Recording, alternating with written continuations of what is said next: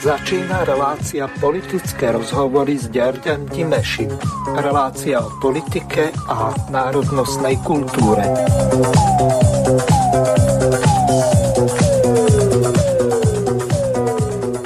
Prajem príjemný útorkový podvečer poslucháčom Slobodného vysielača a takisto aj nášmu hostovi Jurajovi Dimešimu. Pekný večer, pán Dimeši. Pekný podvečer prajem. No, asi prejdeme rovno k meritu veci, ale dobre by bolo, keby ste skôr ešte predtým, ako prejdeme na prvú tému, porozprávali našim poslucháčom, ako sa vám darilo za predchádzajúce 4 týždne, čo ste neboli v relácii politické rozhovory. Bolo to dosť turbulentný mesiac, pretože sme sa dosť dlho naťahovali s mojou teraz už stranou Aliancia o mojom vstupe do nej, respektíve o tom, že tam nevstúpim, ale nakoniec e, týždeň pred kongresom sa nám podarilo dohodnúť, zložiť zbranie a, a dohodnúť sa na mierovom e, riešení našich, e, našich vzťahov, takže som tam vstúpil v stredu a v sobotu ma zvolili za podpredsedu strany, takže toto je novinka v mojom, v mojom živote ktorá sa udiala za ten posledný mesiac. No, okrem iného, tak Kristian eh, Foro oznámil, že bude kandidovať v prezidentských voľbách. Tak eh, ako vy sa dívate na toto jeho rozhodnutie alebo to stranické rozhodnutie, pretože vzhľadom k tomu, že nie ste v parlamente, o 60 vám miesto v parlamente ušlo, tak e, tým pádom nemáte tých potrebných 15 e, poslancov, tak zbierate podpisy? Začal zbierať pán predseda podpisy. Chce ich vyzbierať v priebehu tohto týždňa. To sa myslím, že sa mu podarí s tou, s tou sieťou aktivistov, ktorú má strana k dispozícii. A dôvodom tohto rozhodnutia, že pôjde kandidovať, je to, aby e, symbolicky upriamil pozornosť na, na, na to, že sme, že sme tu, teda že neskladáme politické zbranie, mm-hmm. aby mal možnosť e, aspoň trochu mediálneho e, priestoru.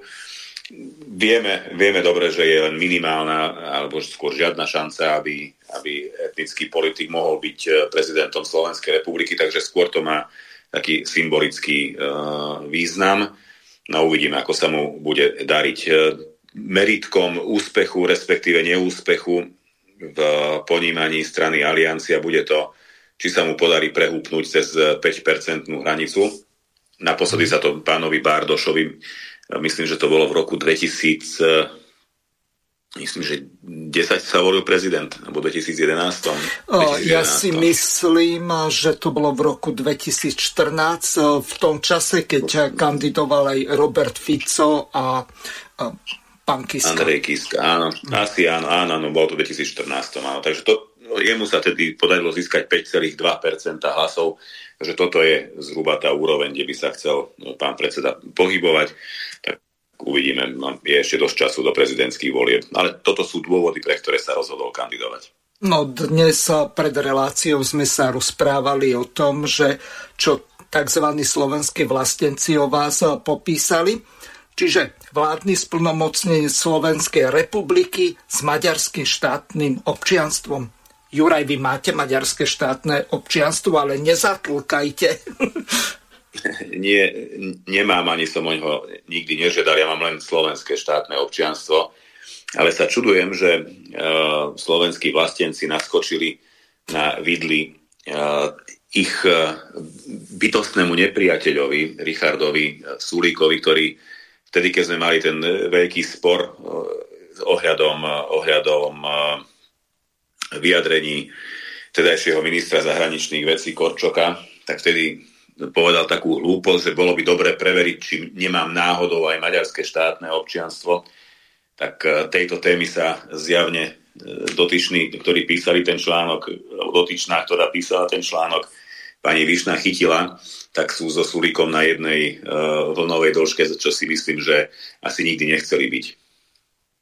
No a k tomu, v čom bolo to meritum veci, to znamená, kus toho prečítam.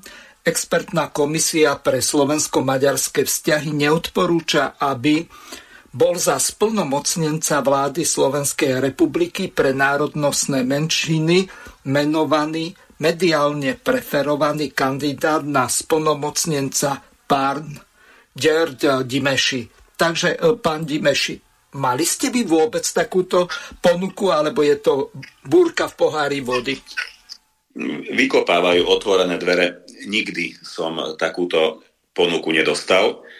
A ak by som ju dostal, a kompetencie splnomocnenca vlády pre národnostné menšiny, menšiny by mali ostať také, aké sú v súčasnosti, tak by som na takúto ponuku ani nereflektoval. A ja som sa, ja som sa presne v týchto istých intenciách vyjadril viackrát v rôznych e, slovenských aj maďarských médiách, takže ak by si pani Višna dala trošku viac e, času na štúdium, tak by zistila, že, že toto je skutočne vykopávanie otvorených dverí a búrka v Šerbli ktorá nemá nič spoločné s realitou. Ale v tejto súvislosti musím spomenúť aj jednu druhú vec, ktorá síce v tomto článku e, uvedená nebola, ale tiež ju písala, tiež ten článok písala pani Višna, a ktorý hovoril o tom, že ak, ak, čo za hrozitánska, hrozná vec sa stala, že ja osobne som bol ten, ktorý sa zasadil za to, že Matica Slovenská má dnes zafixovaných milión a pol Eh, eur, milión 500 eh, tisíc eur ročne zo štátneho rozpočtu, fix zo zákona. Toto bola moja novela zákona, kde som bola ja spolupredkladateľom. A bolo to v čase, keď eh, liberálni poslanci ako pán Dostal, Osusky, ale napríklad aj vtedajšia ministerka kultúry, pani Milanová, chceli Maticu Slovensku zrušiť. Dokonca jej krátili rozpočet z pôvodných milión a pol na milión sto aj nejaké drobné. Hej. Tak v tom čase som sa postavil za Maticu Slovensku a v zákone som jej vyboxoval, zafixoval 1,5 milióna eur ročne. Na no, pani Višny sa ani toto nepáčilo. Pani... Lenže um, takto, pán uh, Dimeši. Pani Višna um, má vám za zle to, že ste pre Čemadok, o ktorom sme si mysleli, že je to nejaká cestovná slovensko-maďarská kancelária, vybavili peniaze, neviem koľko, okolo 300 miliónov, ak sa nemýlim, ak sa mýlim, tak ma opravte. A to sa akože nesmie. Mm, no, tak uh, dajme si veci do poriadku. Mm-hmm. Je to 300 tisíc eur ročne pre. Čemadok a je to presne tá istá suma, ktorá bola v roku 1996 Mečiarovou vládou Čemadoku zrušená. Čiže tento príspevok sa len obnovil, ten, ten existoval, mm-hmm. ale len do roku 96. A tá suma je presne tá istá. Do toho dostávali 10 miliónov, dokonca nižšia. Do toho dostávali 10 miliónov korún ročne a teraz uh, je to 300 tisíc eur ročne. To je 9 miliónov. Tak, Uh-huh. Tu je 9 miliónov a tak 10 e, miliónov eur pre, v 96. je iná suma ako 300 tisíc eur v 2023.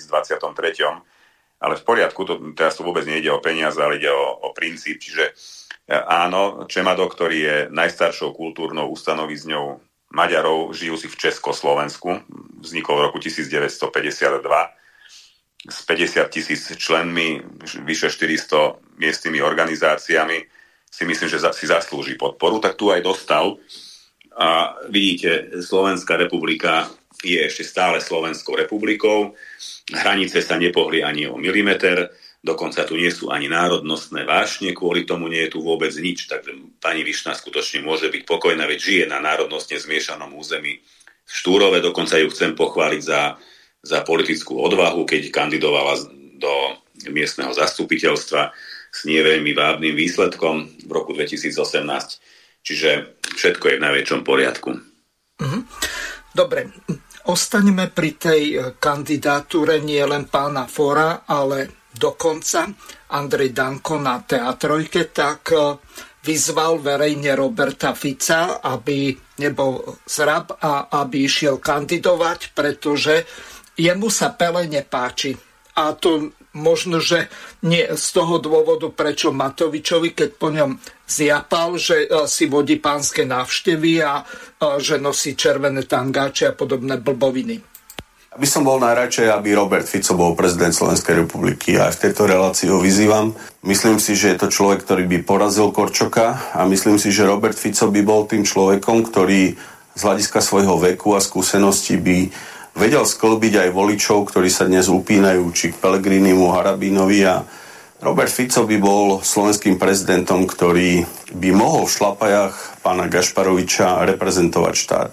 Vidíme tu ambíciu Petra Pellegriniho, ktorú ešte nezmotnil, ale na ďalšej strane Peter Pellegrini, myslím si, že aj v tejto televízii povedal, že ak mu nedáme podporu, tak budeme zodpovední, že nie je zvolený. Pravda je taká, že tú prvotnú podporu pri tej koaličnej zmluve odmietol a donútil nás, ako sa nás rokovať, čo ďalej. Dobre. Teraz ešte poďme k tomu Robertovi Fice. Pán, pán Danko, veď vy tomu Robertovi Ficovi trčíte z prdale. Každé jedno proste vystúpenie sa tam k nemu prilepíte. E, opakujete papagaj všetky tie jeho nezmysly, ktoré rozpráva. Viete, vy mi tu budete rozprávať o Robertovi Ficovi. Vy? Však to je smiešne, veď vy ste paródia na politika, prosím vás pekne. No tak e, na trelmu. Boris Kolár, ale to bolo z úplne inej relácie, čiže neboli v tej istej, lebo to, keď pán Danko vyzval pána Fica, aby kandidoval, tak to už bolo po voľbách. Juraj, ako vy sa na toto dívate?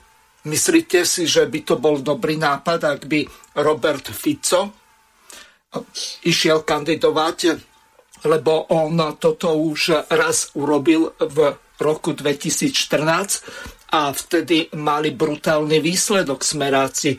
Vyhrali voľby takým spôsobom, že mali takmer 45%, mali 83 poslancov a napriek tomu nejaký Niman z Popradu, úžerník, scientolog a čo ja viem, čo všetko mu e, našili, tak e, on o viac ako 400 tisíc e, premiéra porazil, takže no neviem, neviem, ale vy ste tu na to, aby ste to komentovali. A, a, najmä, a najmä ho porazil usvedčený daňový podvodník. No veď, Toto ste tak... zabudli povedať. No e, len takto. Čert, o tom, čert, že on... Uh-huh. O tom, že on sa dopustil daňových podvodov, tak eh, to robil možno tajne predtým, ale eh, prevalilo sa to cez tú firmu KTAG až po voľbách, keď si do účtovníctva zarátal peniaze, ktoré sa použili na jeho prezidentskú kampaň a žiadal vrátky DPH, čo je fakt zvrátenosť. Áno, no ale späť, späť e, k téme. E, nepovažoval by som to za dobrý nápad, ak by Robert Fico išiel kandidovať. A už e, starogrécky filozofi, myslím, že to boli stojíci, hovorili, že nevstúpiš dvakrát do tej istej rieky a Robert Fico to veľmi dobre vie. Pretože ten narratív, s ktorým operuje Ivan Korčok, a čoraz hlasnejšie ho začína spomínať, je ten, že nemôže mať jedna strana alebo jedna koalícia v štáte všetky e, inštitúcie, parlament, vládu, teda aj prezidenta. Raz sa im to už podarilo, lebo ten Kiskov efekt mohol byť aj v tom, že voliči chceli vidieť e, Roberta Fica ako premiéra, ako silného premiéra krajiny. A mohol by sa zdať, alebo jeho kandidatúra v súčasnosti by sa mohla znovu javiť ako útek e, z pozície premiéra a toto by mu voliči neodpustili. Po druhé, nechcú ho vidieť e, v prezidentskom kresle. Nikto by nevedel povedať, čo je plán B, kto by bol premiérom, ako by vyzerala koalícia, akým smerom by išla. Toho by sa voliči určite obávali. My dnes vieme, že vláda Slovenskej republiky má podporu v, u občanov. Vyše 60% ľudí je spokojných s touto vládou a tá sa zhmotňuje v osobe premiéra. Takže z týchto, z týchto dôvodov si myslím, že uh, by to bola chyba. Uh, Peter Pellegrini vie osloviť aj voličov, ktorí sú voličmi súčasnej koalície. To tiež vyšlo z niektorého z prieskumov. Ale zase Ivan Korčok nevie osloviť voličov koalície.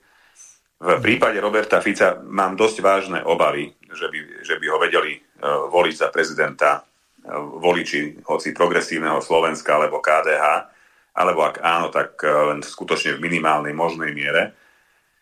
A toto, by bolo, toto, by, toto je ďalší, ďalší, ďalší plus pre Petra Pellegriniho, ktoré zase Robert Fico nemá. Ak sa smer s plnou váhou a s plnou zodpovednosťou postaví za kampaň Petra Pellegriniho a vie k nemu nasmerovať svojich voličov, konec koncov Peter Pellegrini vyše 20 rokov bol súčasťou Smeru, tak si myslím, že má obrovské šance na to, aby voľby vyhral. No, zrejme budete mať eh, pravdu, ak Peter naozaj sa rozhodne, tým myslím Pellegriniho, kandidovať za prezidenta. Nakoniec eh, pár dní po vyhlásení volieb, eh, tak si spustil web stránku Pele 2024, tak hm, to už niečo naznačuje, no ale človek nikdy nevie. Nakoniec je to v jeho rukách dvakrát. Na jednej strane sa vyjadril, že do konca tohoto roka tak nevyhlási prezidentské voľby a druhú vec, ktorú vyhlásil, že O tomto musí rozhodnúť predsedníctvo strany Hlas sociálna demokracia, či bude kandidovať. No a e, zase na druhej strane tam treba vybaviť aj politickú podporu u viacerých politických strán. No a teraz e, to e, fiškalstvo právnika Danka, viete v čom spočíva? Ak by Robert no. Fico išiel a bol prezidentom, tak eh, Pele bude premiérom a on bude zas predsedom parlamentu. A to jeho vedenie parlamentu si teraz pár sekundami pripomenieme. Toto je čerstvé, baví sa na tom celý internet. Poslanec Jurik, teda pani poslankyňa Jurik Beata. no tak eh, to, ja neviem, a teraz sns mala ministerstvo školstva, kultúry a všeličo možné. Oni e, s tým jazykovým zákonom manevrovali tak či onak, ale to, e, že by až na nejaké extrémne výnimky to prechylovanie o vás zaviedli a toto zrušili.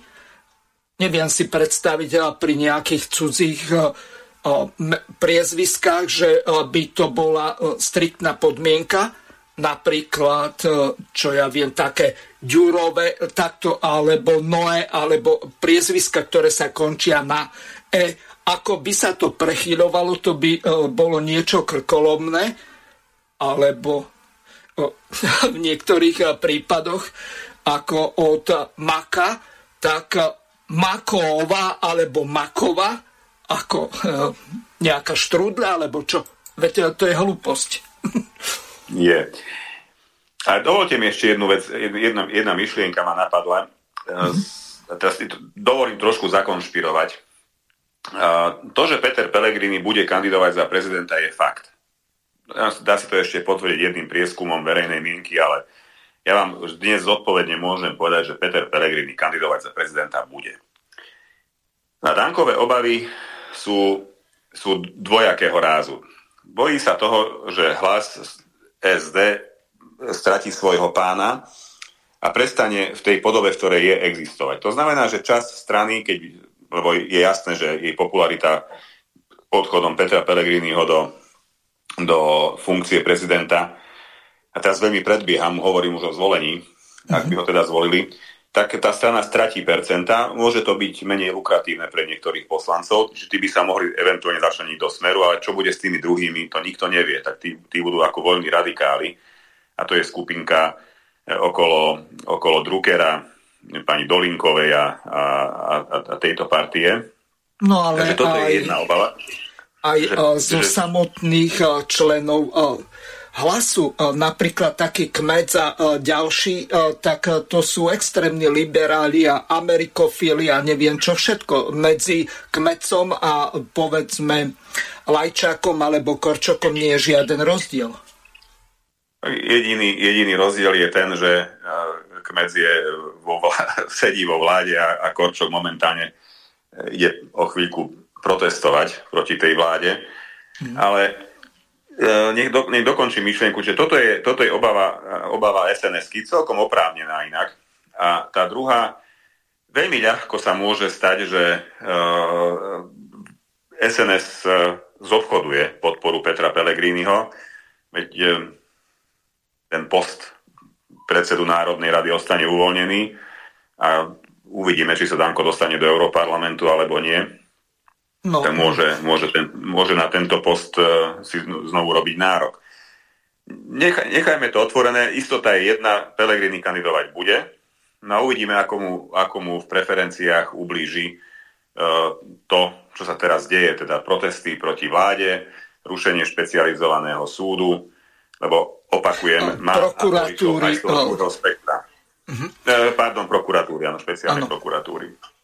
No, e, ja som to chcel len e, doplniť tým, že e, Danko Diva, že neprisahá na Bibliu, že on chce len pomôcť, tak ako povedzme Lucia Ďuriš Nikolsonová, keď kandidovala v parlamente za SAS do nášho národného, tak chcela len pomôcť strane, aby mala o zhruba 80 tisíc preferenčných hlasov alebo hlasov voličov viacej. E, takže e, Danko vyhlásil, neviem do akej miery mu máme veriť, ale to už komentujete vy, že on nenastúpi a pôjde mesto neho náhradník, ktorý skončí druhý za sns -ku. Takže niečo také, ako kedysi špekuloval Matovič a nakoniec z toho cúvol a začal brutálne podporovať Petra Porálka. Asi si na to pamätáte. Takže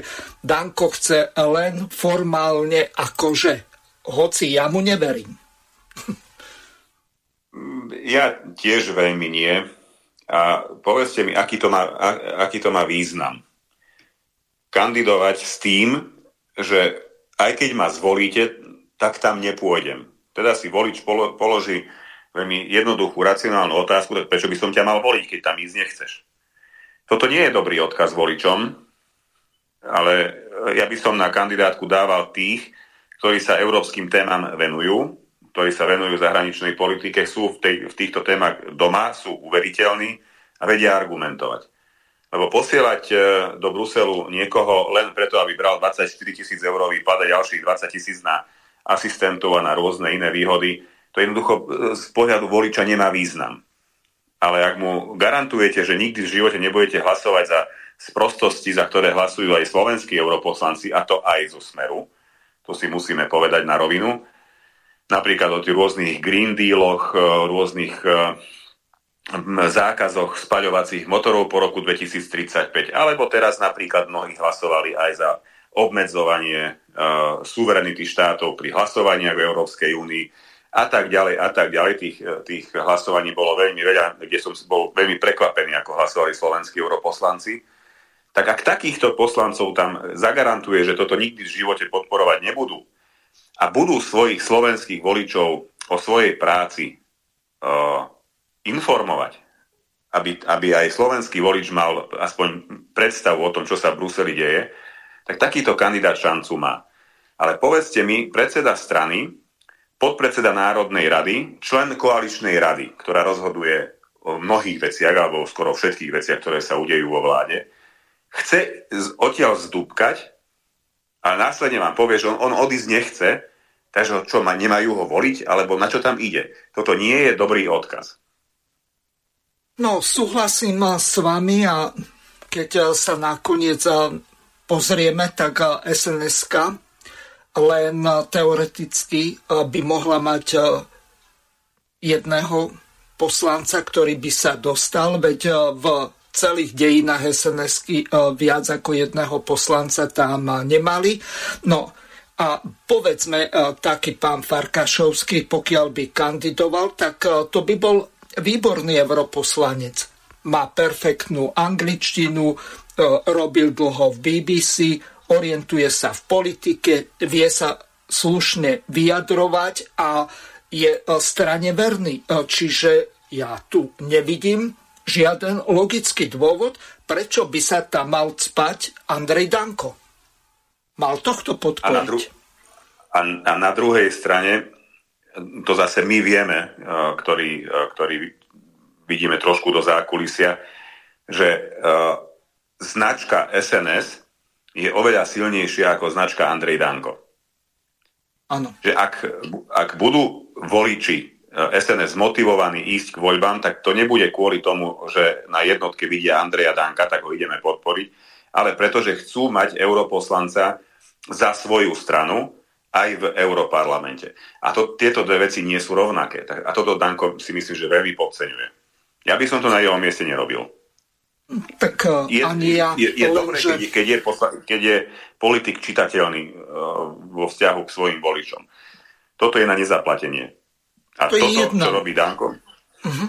To je jedna vec, ale mal by byť aj konzistentný vo vyjadreniach, čiže hrať čistú hru, tak ako ste povedali, že keď tam idem, tak naozaj mám záujem sedieť v tom Bruseli alebo Štrasburgu v tých eh, laviciach Európarlamentu a niečo pre Slovensko urobiť, len že tu nejaká taká Matovičová alebo Nicholsonovej vychytralo, že akože niekomu pomôcť, tak eh, to väčšinou nefunguje. No, Dobre, prejdeme na ďalšiu tému rušenie e, špecializu, pardon, špeciálnej prokuratúry, lebo vždy si to plečiem s tým e, špecializovaným e, trestným súdom. Čiže Robert Fico sa vyjadril k tejto veci nasledovne. A samozrejme aj ďalší ľudia ako Lipšic, ktorého sa to týka, pani Čaputová, pán Šimečka a tak ďalej. Dámy a páni, Rád by som vám povedal niekoľko slov k eh, úradu špeciálnej prokuratúry. Pokiaľ ide úrad špeciálnej prokuratúry, nebudem teraz eh, obchádzať horúcu kašu, rušíme v podstate. Rušíme ho? Podľa mňa to je pomerne jednoznačné. Eh, ak by koalícia alebo vládna koalícia chcela vymeniť moju osobu, tak vie urobiť veľmi rýchlu zmenu zákona, kde doplní možnosť môjho odvolania napríklad aj bez udania dôvodov. To vie v parlamente schváliť v priebehu e, pár týždňov. To už mohlo byť schválené a mohol som byť odvolaný. Čiže nejde o moju osobu, tým chcem povedať, pretože keby išlo, tak, tak, tak v princípe uh, problém sa dá veľmi, veľmi ľahko vyriešiť. Úrad špeciálnej prokuratúry sa jednoducho nedá opraviť. Lipšic tam vošiel ako losos z mora, sa tam vytrel na tom úrade a zanechal tam po sebe desiatky podobných prokurátorov, ako je on. Boj proti organizovanému zločinu, bielým golierom a korupcii nie je založený na mojej osobe, opakujem. Mňa by bolo možné veľmi jednoducho vymeniť. Ide o teda zrejme podstatnejšie a zásadnejšie plány. Tento úrad je v podstate nenapraviteľný. Zrušenie úradu špeciálnej prokuratúry predstavuje výraznú zmenu fungujúcej schémy orgánov na presadzovanie spravodlivosti. Zlo v podobe Lipšica musí skončiť a my to robíme dôrazne a dôsledne a je potrebné dostať tento úrad, ktorý sa zapríčinil obrovské porušovanie ľudských práv e, pod kontrolu generálnej prokuratúry, tak ako to vždy e, malo byť. To je moje politické stanovisko, stojím za týmto rozhodnutím. Keď bude treba, aj v parlamente som pripravený ho spoločne s pánom ministrom spravodlivosti obajovať. Ak by chceli vymeniť moju osobu, už to mohli urobiť. A je neuveriteľné, neodpustiteľné, nebezpečné, ak sa niečo také odohrá v tichosti, doslova utajenie. I ja som ešte, ešte v ten piatok, minulý týždeň, za progresívne Slovensko vyzval vládu, aby teda zverejnila ten plán, alebo teda ten, ten legislatívny zámer, ten návrh, ktorý odoslala Európskej komisii, aby o tom mohla prebehnúť verejná odborná diskusia. Ja nezvyknem dopredu, eh, ešte keď zákon nie je schválený, robím tak iba vo výnimočných prípadoch, ale toto je tak eh, závažný návrh zmien zákonov v kombinácii s tým, čo som už vlastne eh, viackrát konštatovala, ktorý sa deje v skrátenom legislatívnom konaní bez dostatočnej odbornej konzultácie, že by som vysoko pravdepodobne, alebo teda neviem si predstaviť, že by som nesmerovala k uplatneniu práva veta. Pokiaľ ide o podanie na ústavný súd, vnímam to ako realistickú možnosť po veľmi dôkladnom zvážení všetkých argumentov. Takže toľko, pani prezidentka. A teraz to dôležité, čo som mal na mysli, skôr ako sa dostanete vy k slovu. Pamätáte si na ten výrok Roberta Fica, ktorý použil v keď bol na tom zjazde ČSSD v Českej republike. Ak bordel nefunguje, treba vymeniť dievčata, nie postele, alebo dokonca bordel zbúrať. Takže e, nejako šgripe Ficovi logika. On sa začína správať ako Izraelci niekde v Gaze, že čo mu vadí, to zbombarduje a hotovo. A zničí a po nás čo? Potopa? No, uh, dajme si najprv také ústavnoprávne okienko. Uh, špecializovaný trestný súd a špecializovaná prokuratúra uh, alebo ich tieto dve inštitúcie zriaďuje a zrušuje uh, Národná rada. Čiže oni nemajú uh, tieto, dve, tieto dva inštitúty nemajú zákonom alebo ústavou priznané právo, že oni musia byť, pretože sú začlenené do nejakých európskych štruktúr alebo bez ktorých nemôže fungovať štát. Dajme tomu, je podobné, ako keby sa parlament sám chcel rozpustiť. Toto nie. A, čiže ja si myslím, že vláda a parlament majú právo zrušiť e, špecializovanú prokuratúru a nie je to protiústavný krok. Že je to na rozhodnutí vlády. A teraz sa dostávame do druhej, do druhej roviny, a to je tá, či na tento krok má vláda, vláda u svojich e, voličov mandát. Ja sa totiž to pamätám, že pred, e, v, v kampani, e, pred voľbami Robert Fico mnohokrát a často hovoril o Danielovi Lipšicovi, že ten bude musieť z čela špeciálnej prokuratúry odísť. A to sú si myslíme všetci, takže s týmto si myslím, že nemá problém okrem liberálov a progresívcov nikto. E, ale nehovoril o zrušení špeciálnej prokuratúry ako celku, ako takej. Čiže ja by som na ich mieste e, sa opýtal svojich voličov e, jedným veľmi rýchlým prieskumom, či s, tým, s takýmto krokom súhlasia. To je po prvé. Po druhé, ak už pristúpili k tomuto rozhodnutiu, tu vidím jediný zádrhel v tom, čo oni chcú urobiť a to je to zrýchlené, zrýchlené konanie, pretože vraj e, existujú dôvody na, na také, ktoré odôvodňujú tento postup a to je ochrana ľudských práv.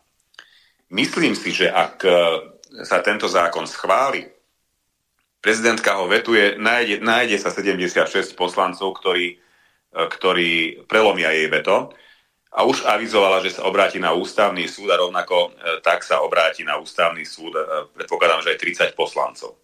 Čiže bude e, de facto o, o ten, ten finálny boj o špeciálny, špeciálnu prokuratúru zvedie vláda nie v parlamente, nie s prezidentkou, ale na ústavnom súde.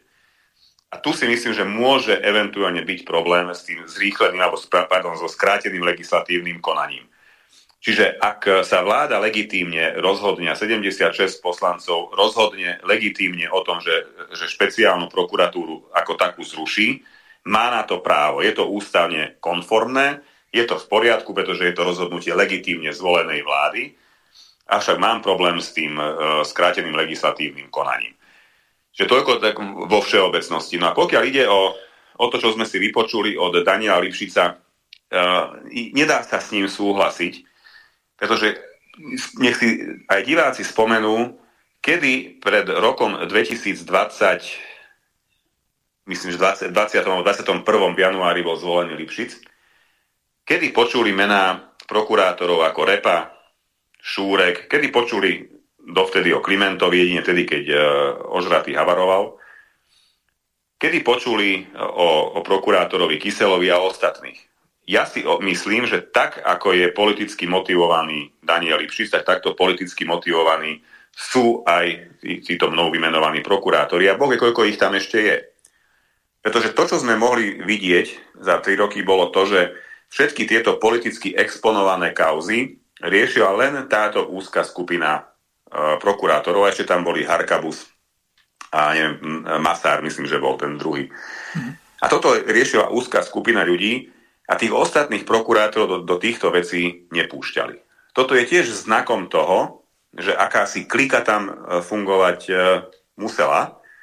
A je teraz na, je vecou vládnej koalície, ministerstva spravodlivosti a jednotlivých poslancov, aby vyhodnotili, či skutočne je špeciálna prokuratúra v takom stave, že sa nedá opraviť, ale ju treba zrušiť ako celok, alebo sa to dá urobiť tým, že sa jednoducho tieto uh, vetvy poostrihávajú.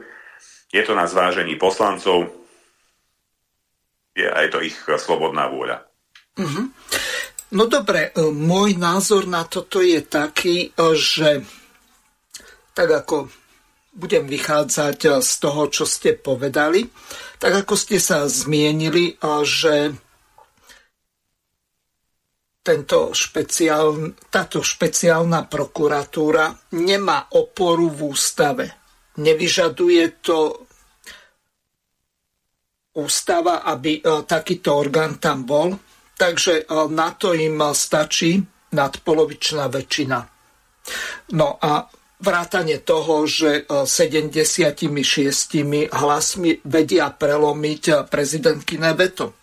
Tu jediný problém môže byť v tom, že táto chytrosť Fica môže sa mu vypomstiť, alebo tá rýchlosť či expresnosť, aby som bol presnejší, pretože ak prezidentka niečo môže namietať, tak využitie inštitútu skráteného konania. To znamená, že pokiaľ by to malo normálny legislatívny proces, tak prezidentka nemá sa čoho chytiť na tom ústavnom súde, pretože je v kompetencii parlamentu a tejto koalície, čo ona urobí s tým s týmto inštitútom špeciálnej prokuratúry.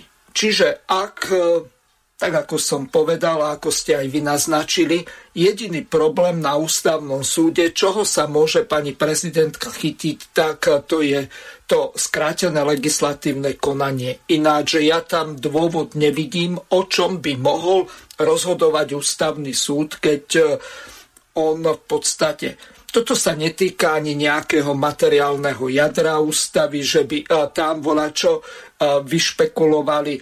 Toto sa netýka ani toho, že ako ste sa zmienili, že by to bolo explicitne uvedené v ústave, alebo že by to vyžadovali nejaké medzinárodné zmluvy, alebo európske smernice, alebo čokoľvek iné. Takže váš názor ma zaujíma na to, ako vy vidíte úspech pani prezidentky na tom ústavnom súde, čo ona je už teraz rozhodnutá, že to tam podá?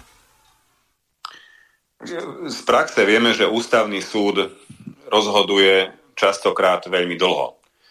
Si len spomente, že o vyvlastňovaní pozemkov pod diálnicami rozhodoval neviem, či 6 alebo 7 rokov. Možno aj, aj, aj dlhšie. Ale napríklad v prípade e, rodinného balíčka rozhodol, rozhodol do pol roka, ale už nemá o čom rozhodovať v tom čase. Hej. Čiže to je, prvá otázka je, že ako dlho bude ústavný súd rozhodovať, lebo teraz si predstavte, že sa schváli zákon, prezidentka ho vetuje, je jasné, že 15. januára platiť asi nebude, jedine, že by znovu počas sviatkov alebo medzi sviatkami zvolali, zvolali uh, zasadnutie Národnej rady s týmto jedným bodom, že prelomí veto prezidentky. A dajme tomu, že začne platiť zákon od 1. februára 2024 a aj s prelomeným vetom. Všetká agenda, ktorá je dnes na, špeciál, na špeciálnej prokuratúre, sa rozdelí medzi jednotlivé krajské prokuratúry. Príde tam nový prokurátor, ktorý si bude musieť naštudovať tú vec na novo. Bude súd rozhodovať ústavný súd bude rozhodovať minimálne v horizonte pol roka, rok. To hovorím teraz v tom naj, najrýchlejšom prípade. A za, za, za ten čas uh, jednotliví prokurátori urobia vo tých svojich veciach, ktoré im boli pridelené, určité kroky.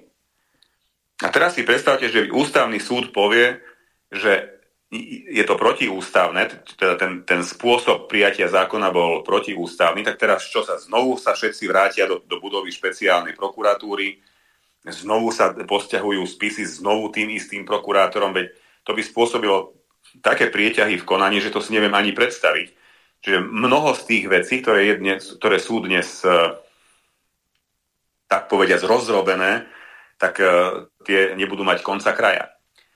Ale môže ústavný súd urobiť jednu druhú vec, a to je, že pozastaví účinnosť e, zákona, tým pádom sa ten stav vráti spred spred hlasovanie, čiže špeciálna prokuratúra bude pokračovať ďalej. A vtedy už skáče loptička na strane ústavného súdu a vláda je tá, ktorá ťahá za kratší koniec, pretože ak bude rozhodovať ústavný súd 4 roky, tak 4 roky bude prokuratúra naďalej pôsobiť tak, ako pôsobila doteraz.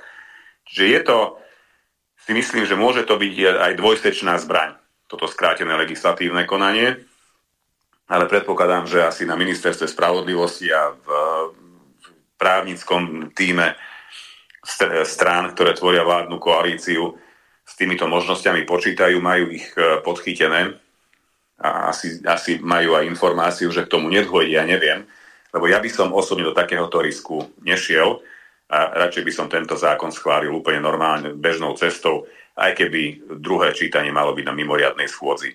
Nič by tým neskrátili, respektíve, pardon, nepredlžili. Mhm. Dobre, súhlasím s tým, čo ste povedali. Prejdeme na ďalšiu vec, podpora Ukrajiny. Samozrejme, vieme celkom dobre, aká je situácia. Teraz prehrám aspoň časť z jedného takého rozhovoru amerických agentov a vysokých dôstojníkov, ktoré sú ktorý, tento rozhovor je preložený do češtiny pánom Kiršom. Podívejme se zase ke kanálu Redactit. No. Ukrajina se vzdá a Zelenský končí. Bývalý e, mariňák Spojených států, čili důstojník námořnictva Spojených států a byl to nějaký zbraňový inspektor Scott Ritter na kanále Redacted. Okamžitou e, reakci, e, teda aspoň dokonce z amerického serveru, z amerického zdroje. Dnes z ranní zprávy vyplynulo, že Volodymyr Zelenský Prezident Ukrajiny je na cestě do Jižní Ameriky, prosím. A také, že údajně bude mít mírové rozhovory ve Švýcarsku. A to vše přichází, ta zpráva, v době, kdy on míří do Washingtonu DC. Jo, ale co to znamená? Tak více peněz? No, anebo legitimní eh, skutečná eh, kapitulace. Jo, k, k čemu budou sloužit rozhovory eh, ve Washingtonu.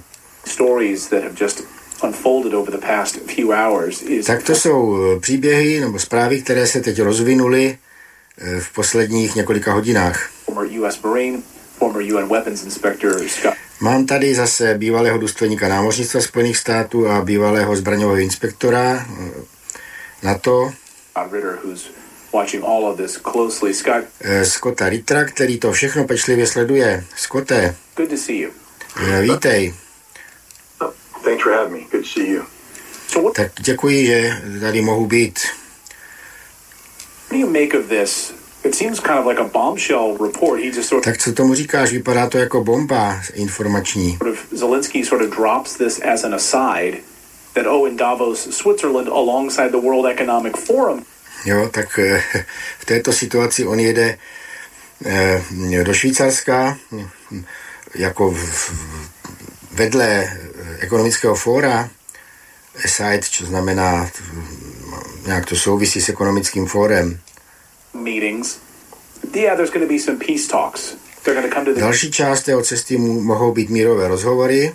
Table and have some peace talks. You've been saying all along there's not going to be. Takže ty si ale říkal uh, už dlouhou dobu. Any sort of peace talks, it would be an unconditional surrender if it, že to nebudou žádné mírové rozhovory, ale bezpodmínečná kapitulace. Anything. Is he setting the table here for something? Jo, tak je něco jiného, kvůli čemuž by si mohl tady ve Washingtonu sednout ke stolu?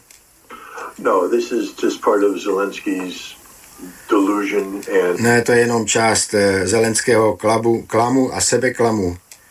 Decline. Um, a pádu. Well, the peace talks he's talking about are premised on his 10-point peace formula. That Jo, tak jako předehra to přeci byl desetibodový plán mírový ze strany Zelenského, uh, který on předložil, jo, který samozřejmě předkládal eh, obsahoval, že Rusko se stáhne ze všech okupovaných teritorií. Uh, uh, to znamená, že se Rusko vzdá Eh, svého eh, teda těch eh, území a vzdá se k tomu mezinárodnímu soudnímu tribunálu. Jo, a že bude platit reparace. To je prostě obyčejná fantazie. What, what he's doing is linking uh, these the prospects of these peace talks co on dělá, tak to je e, napojení na tyto mírové rozhovory, jo, tedy spojení s e, požadavkem na více vojenské pomoci. For instance, he, uh, I think this story broke based upon his discussion with the uh, Swiss uh, Jo, že bude se Švýcary jednat zřejmě o tom, co už odmítli, že odmí, Švýcaři, pokud si vzpomínáte, odmítli prostě dodávat zbraně Ukrajině a nedovolili dodat ani e, švýcarské výrobky ve zbraních ostatních zemí, aby byly dodány v Ukrajině. Parliament and uh, leadership via a, um, a video call. Jo, tam e, s parlamentem má hovořit přes video rozhovor. To a v tom, v tom samém čase řekl, že potřebuje Švýcarsko, Zelenský, aby dovolil reexport švýcarského vojenského vybavení eh, ukrajinské armádě. Jo, čili on eh, potřebuje eh, mír jenom k ukrajinskému vítězství. Jo, znova, můžeme mít mír jedině s ukrajinským vítězstvím, říká Zelenský dosud. Takže vy musíte pokračovat v dodávkách. Tak to je Zelenský v zoufalé snaze, aby mezinárodní komunita pokračovala ve financování eh, jeho konfliktu, který ztrácí ztraceného prohraného konfliktu s Ruskem. Takže tuto ukončíme. Čiže zo strany Ukrajiny vzhľadom k tomu, ako postupuje ruská armáda, tak Ukrajina vzhľadom k tomu, že nemá zbrane na ďalšiu ofenzívu, nemá muníciu na ďalšiu ofenzívu, nemá už eh, náboje do tých nemeckých systémov Mantis proti leteckých a protiraketových. To sú tie rýchlopálne kanóny, ktoré akože na vzdialenosť nejakých 5-6 kilometrov chránia našu oblohu.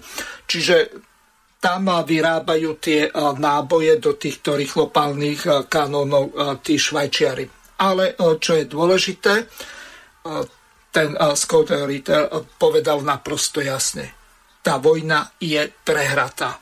Tam už nie je možné niečo takéto obnoviť. Ukrajinská armáda už nemá vojakov, ktorých by poslala na front. Už tam budú pomaly mobilizovať deti ako nejaký Zelenský jugend, čo bol analógia na Hitler jugend, alebo dôchodcov po 65-ke, pokiaľ unesú zbraň. Dokonca e, videl som jedno video, kde zajatá Ukrajinka kričala nebyte ma, lebo som tehotná, čiže už aj tehotné ženy mobilizujú tak, že na Ukrajine už nemá kto bojovať. Čiže z tohoto hľadiska je tá vojna do veľkej miery už stratená pre Zelenského. No a ešte jedna taká poznámka na Margo. Okrem toho, že v Saudskej Arábii tak má kúpené dve jachty za 75 miliónov dolárov a videl som iné video, kde Zelenskému niekde na Floride už kúpili dom a majú ho tam presťahovať, čiže má byť chránený americkými agentmi tajných služieb, aby sa mu náhodou niečo nestalo ako nejaký chránený svedok alebo niečo podobné. Čiže e, z tohoto hľadiska ja neviem, čo ten Zelensky vybavoval. Skúste to komentovať, ako to vidíte vy. Ja som e, začiatkom e, minulého týždňa napísal jeden status, kde hovorím presne o tom, že Ukrajina vojnu prehráva a ju aj prehrá ak sa samozrejme s Rusmi nedohodne. A zároveň došlo na slova všetkých nás, ktorí sme od začiatku tohto konfliktu hovorili o tom, že toto nie je konflikt medzi Ukrajinou a Ruskom, ale je to konflikt medzi Spojenými štátmi a Ruskom, alebo kolektívnym západom a Ruskom prostredníctvom e, ukrajinskej krvi. A vedeli sme aj to, že, toto, že tento konflikt nemá vojenské riešenie na, na bitevnom poli. Všetko sa, všetko sa potvrdilo, veď ako inak, keď Rusko má 3,5 krát viac obyvateľov ako má Ukrajina, má prakticky neobmedzené e, možnosti e, na náhradu vystrelených e, kanónových nábojov, tankov, lietadiel, protitankových systémov, všetkého možného dronov čo Ukrajina nemá, dokonca ani Európa, už ani Spojené štáty uh, nemajú na dotovanie Ukrajiny. Vedeli sme aj to, že sankcie Rusko nepoložia, že, čiže mali sme prakticky vo všetkom pravdu. A dnes, keď uh, tá ospevovaná jarná ofenzíva, ktorá, z ktorej bola nakoniec letná, sa skončila fiaskom, hoci progresívne médiá ešte donedávna hovorili o tom, že ako o, ešte majú stále čas dobiť e, Krím a rozdeliť ruskú armádu pri Azovskom mori a neviem čo všetko. Proste, no to bola vulgárna propaganda, za ktorú by sa mali hanbiť a za všetky tie dezinformácie, ktoré, ktoré oni popísali. Tak teraz sa hľadá spôsob, ako vyklúčkovať z tohto, z tohto problému. Čo ma mrzí, je to, že, a to je teraz tá druhá stránka mince, o ktorej teraz začnem hovoriť, nie vojenská, že ešte aj v tejto situácii nepovedia aj európsky lídry, pretože Európa ťaha za najkračší koniec povrazu, Amerika ekonomické sankcie nie, že necíti a dokonca na nich extrémne zarába, ale my tu chudobnieme, tak ešte v tejto situácii chce Európska únia na Ukrajinu poslať ďalších 50 miliárd eur. A je, nebyť Viktora Orbána, ona ich tam aj pošle. Ja som zvedavý, ako sa k tomu postaví Slovenská republika, veď štvrtok, piatok sa to dozvieme. To je, to je, jedna, to je jedna vec. To je, to je hádzanie peňazí európskych daňových poplatníkov, čiže aj naše peniaze. To je, je hádzanie do, do bezodnej studne, ktorá nemá absolútne žiaden význam a nemá absolútne žiadne reálne a logické východisko, teda z pohľadu Ukrajincov. Nie je dôvod to ďalej dotovať, pretože to nespeje k ničomu. Žiadna ďalšia ofenzíva zo strany Ukrajiny nepríde.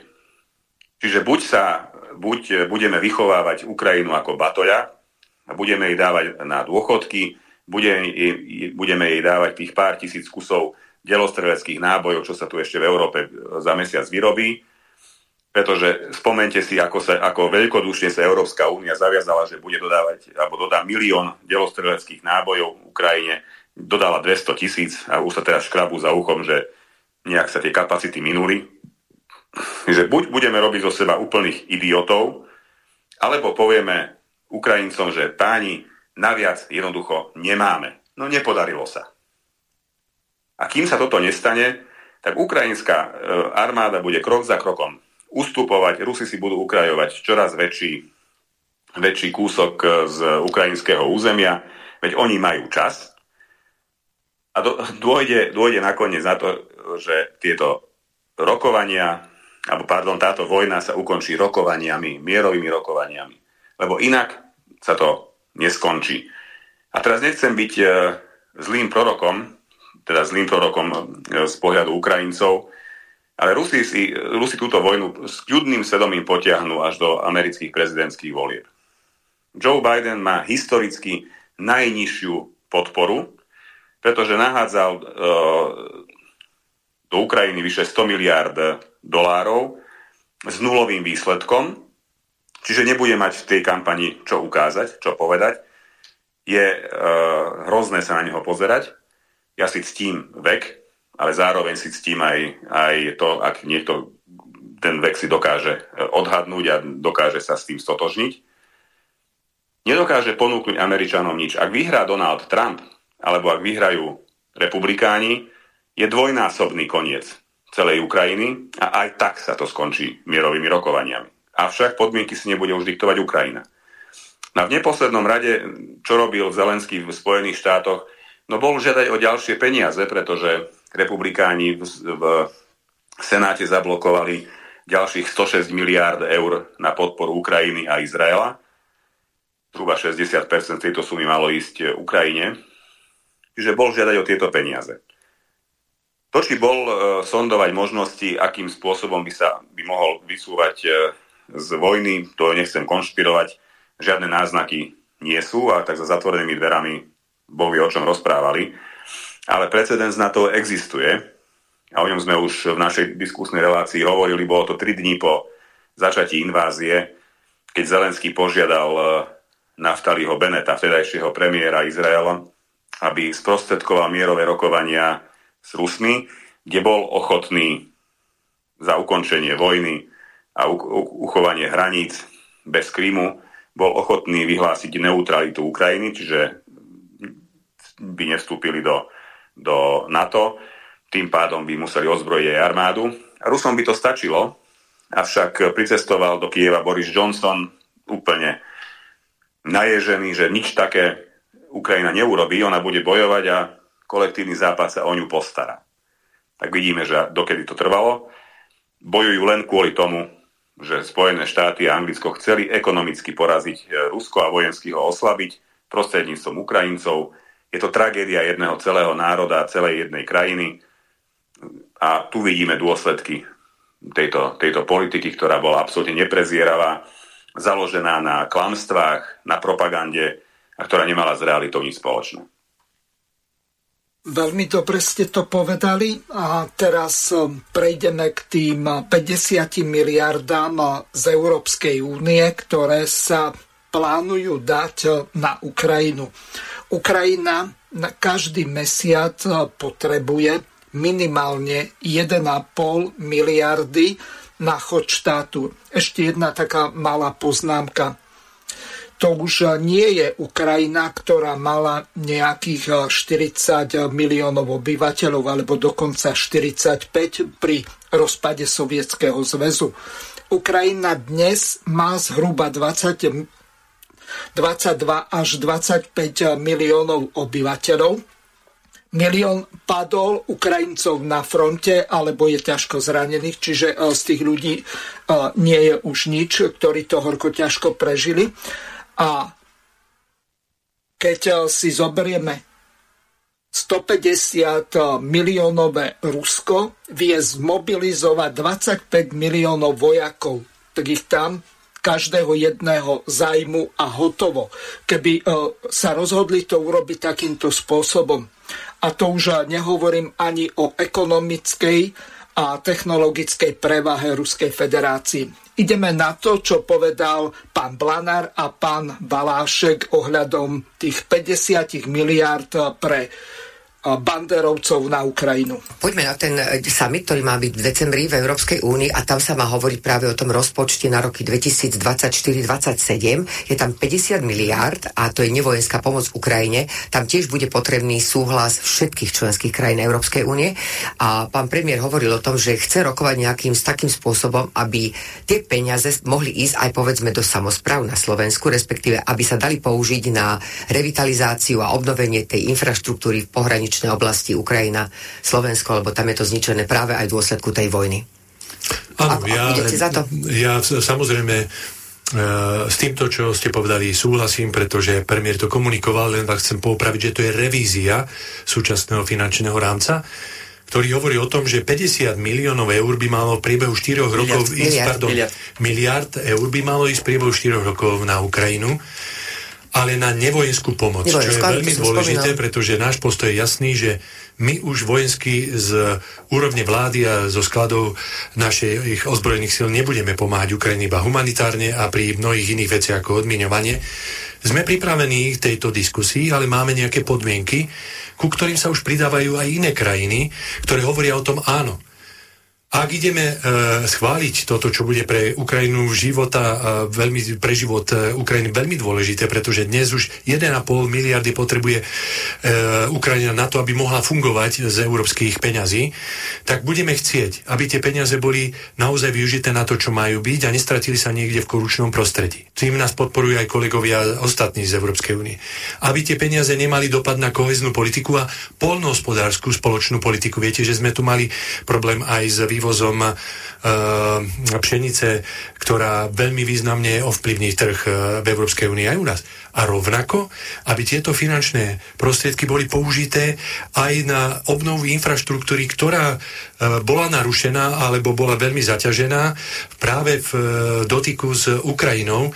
A tieto podmienky, pokiaľ budú naplnené, tak sme pripravení o tom rokovať a podporiť to, pretože podporujeme ešte raz mierové riešenie, problému na Ukrajine a podporujeme humanitárny, humanitárne samotnú Ukrajinu a toto do toho patrí. Čiže my sme otvorení diskusii, vôbec to nevyzerá tak, že by sme išli hneď blokovať, pokiaľ tieto podmienky budú uh, jasne tu skôr bude blokovať, lebo Maďarsko hovorí, Viktor Orbán stále hovorí o tom, že toto bude možno vetovať, ale čo som sa dočítala, tak možno Brusel už našiel uh, spôsob, ako, nie že prinútiť, alebo ako presvedčiť Viktora Orbána, aby to nevetoval, že časť tých peňazí, ktorá bola zadržaná strana práve pre Maďarsko, keď tam boli tie spory o právny štát, by vlastne Brusel uvoľnil a tým pádom by maďarská vláda mohla podporiť povedzme tento balík nevojenskej pomoci. Maďarská vláda nech sa rozhodne sama za seba, ja sa môžem vyjadriť k slovenskej vláde a k slovenskej pozícii a tu úplne súhlasím, preto nerozumiem tomu nutkaniu pána ministra hľadať väčšine v opozícii niekoho, kto kolenačkuje a, a koná nesuverene.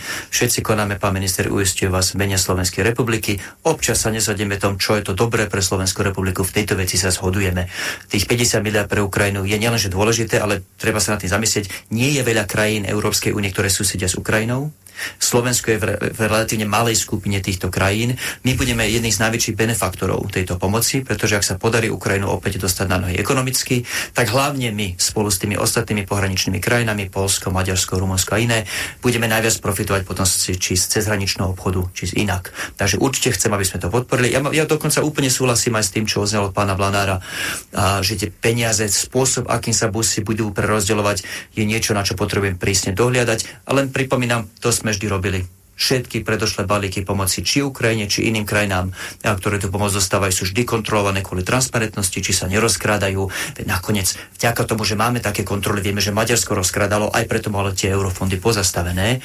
Takže čo sa týka toho, tej pozície, že, a, že tie peniaze nesmú byť e, rozdávané len tak miernik styrnix, tu smer tak trošku vykopáva otvorené dvere, takto Európska únia vždy konala či vo vzťahu k Ukrajine, či vo k iným krajinám, ktoré dostávajú jej pomoc. Pán kolega, ale vy trošku zavádzate, musím to povedať, lebo porovnávať Maďarsko, ktoré je členským štátom Európskej únie s Ukrajinou, ktorá a hovoria to iné rebríčky a hovoria to aj iní ľudia, ktorí majú prehľad ako Jean-Claude Juncker, je korupčná krajina, ktorá je skorumpovaná od dola hore a správa doľava. Dokonca konajú vyjadrenia, ktoré boli aj v Timese e, napísané, že na Ukrajine konajú tak, ako keby zajtrašek už nemal byť, je úplne scesné žiadne kontroly tam dnes neexistujú a sú veľmi ťažko skontrolovateľné peniaze, ktoré tam dnes idú. Preto voláme potom, aby ten mechanizmus bol, bol predstavený. Preto napríklad bolo predstavených 7 podmienok, čo sa týka aj vstupu Euró- do Európskej únie. Bude musieť s tým Ukrajina niečo robiť, keď kde sa do EU. konštatuje jedna z vecí aj s korupciou a no. s oligarchiou. To ale znamená, ja sa ne, ale, vy ste mi, ale vy ste mi povedali, že vykopávam dvere, čiže ja to dávam na pravú mieru. Nie je to tak. Ukrajina je naozaj krajinou, ktorá má problém s korupciou a tu musíme mať garancie, že tie peniaze nepôjdu preč. Nie predarmo bol minister obrany napríklad e, odvolaný, pretože e, tam bola, ro, sa prevalila veľká korupčná aféra pri dodávaní len potravín napríklad na front. Čiže toto sú naše pozície, ktoré sú legitimné a som rád, že to podporujete, ale my musíme, a dobre ste povedali, pán kolega, sme krajina, ktorá susedí bezprostredne z Ukrajinu a my chceme, aby tie finančné prostriedky boli použité aj na infraštruktúru, ktorá bude v budúcnosti slúžiť napríklad na obnovu e, Ukrajiny, pretože chceme, aby aj naše podniky sa na tom podielali, pretože sme významným spôsobom Ukrajine pomohli tým, že sa tam dalo vyše 700 miliónov, 700 miliónov vojenskej pomoci z našich skladov ozbrojených síl, kde naše ozbrojené síly ostali úplne holé a my musíme dnes hľadať finančné prostriedky aj na úkor životnej úrovne občanov Slovenskej republiky. Takže toľko pán Blanár, minister zahraničných vecí a pán Valášek. Ja pripomeniem našim poslucháčom, že polovičku relácie máme za sebou.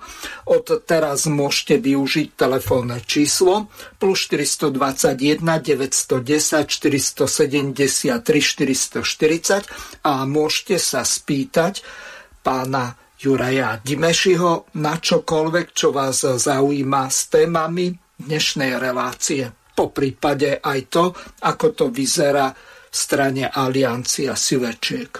Takže, pán Dimeši, nech sa páči. Skúsme eh, s tým, čo si obtrel o kolo pána Orbána, pán Valášek pusu, ak to mám slušne povedať. Ja by som skôr začal pánom ministrom zahraničných vecí, tak to, čo to hovoril najmä v, tej prv, na, v tej, najmä v tej prvej časti dokrútky, tak ne, nebol rozdiel medzi tým, čo hovoril on a, a keby to hovoril napríklad Ivan Korčok, tak to by znelo tak isto, pretože E, neexistuje e, normálna pozícia slovenskej vlády len Ekonomická taká. situácia je zlá, čiže môžeme povedať, že maximálne dve. Moment, ospredňujem sa. To niečo, pokračujte ďalej, to mám ďalšiu ukážku pripravenú. my, mu, my, my musíme uh, zavetovať uh, tento rozpočet, pretože uh, tak ako hovoril pán Blanár, tých 50 miliárd eur nikdy nikto neodkontroluje a sú to peniaze hodené do studne. To len predlžujeme agóniu, pretože o, keď sa tieto peniaze minú, tak znovu príde požiadavka na ďalšie peniaze, pretože Ukrajina túto vojnu nevyhrá na boisku. Čiže ja nerozumiem tomu, na čo je dobré hádzať e, peniaze našich daňových poplatníkov a zadlžovať sa znovu na niekoľko rokov, lebo toto sú pôžičky všetko, zadlžovať sa na niekoľko rokov alebo desiatok rokov dopredu, tak, že z toho nebude mať nikto vôbec nič. Veď keď teda, e, keď teda chceme čím skôr sa podieľať na obnove Ukrajiny, tak iniciujeme, iniciujeme čím skôr mierové rokovania. A, nie, a nepredlžujeme agóniu. A po druhé, e, v súvislosti s obnovou Ukrajiny a, a participáciou slovenských podnikov, povedzte mi prosím vás, kto bude platiť za obnovu Ukrajiny? No tiež to bude medzinárodné spoločenstvo, pretože Ukrajina, vojnou zničená Ukrajina na to nebude jednoducho dlho mať aby sa pozviechala a, a stala na vlastných nohách. Čiže znovu to len budú naše peniaze. Čiže v tomto som, som skeptický a keď hovoríme o, o humanitárnej, humanitárnej pomoci, tak riešme humanitárnu pomoc, ale nehrajme sa s miliardami eur, ktoré sa vyťahujú z našich vreciek. Veď proti vla- bývalej vláde sme práve preto bojovali, že bola tak servilná, že by im dala aj posledné. A pokiaľ ide o vojenskú pomoc, nie je ťažké e, splniť, e, splniť e, predvolebný sľub, pretože v tých skladoch neviem, či ešte vôbec niečo je, čo by sme vedeli darovať. Takže, ale dobre, ale buďme vďační aspoň aj, aj za to. No pokiaľ ide o Valáška, viete, politici progresívneho Slovenska by mohli byť Orbánovi vďační. Pretože ak by Orbán nebol, oni by nemali tému. Oni ráno vstávajú s, s Orbánom na obed, obedujú s Orbánom a večer si líhajú tak, že majú Orbána na pamäti. A Pán Dimeši, na, na máme volajúceho poslucháča alebo poslucháčku, neviem. Nech sa páči, ste vo vysielaní, môžete položiť otázku. Dobrý večer. Ja, ja by som chcel len podotknúť, že pani prezidentke by sa malo pripomenúť, keď e, teraz e, liberáli vrešťa že v skrátenom e, legislatívnom konaní chcú zrušiť prokuratúru že to je protiústavné a keď e, ona podpísala americkú zmluvu bez debaty, generálny riaditeľ tam dal neviem koľko námietok, Harabin tam dával námietky, to všetko odmietli a ona to podpísala, vtedy jej to nevadilo. By sa mal pani prezidentky volať kto na to opýtať. To je všetko. Ďakujem pekne. Uh, ďakujem, nie generálny Ďakujeme. riaditeľ, ale generálny prokurátor Žilinka. Prokurátor. Áno, e, nevyjadroval sa, nevyjadroval, ona sa nevyjadrovala k, e, k týmto námietkám, vyjadroval sa vtedy minister, vtedajší Korčok, myslím, a, a samozrejme náš obľúbenec e, Naď, mimochodom splnil sa mu sen, je predsedom strany. Mm-hmm. Takže áno, áno, len e, tam sa nejednalo v tomto prípade o skrátené legislatívne konanie, bola to medzinárodná zmluva a, a tam neexistuje skrátené alebo neskrátené legislatívne konanie, ale existuje mnoho iných skrátených legislatívnych konaní, ktoré pani prezidentka nie že nevetovala, ale podpisovala bez, e, bez zaváhania. A tu teraz ne, ne, nemyslím len na, na také, ktoré, ktoré súviseli s pandémiou, ale mnohé iné aj v minulých vládach.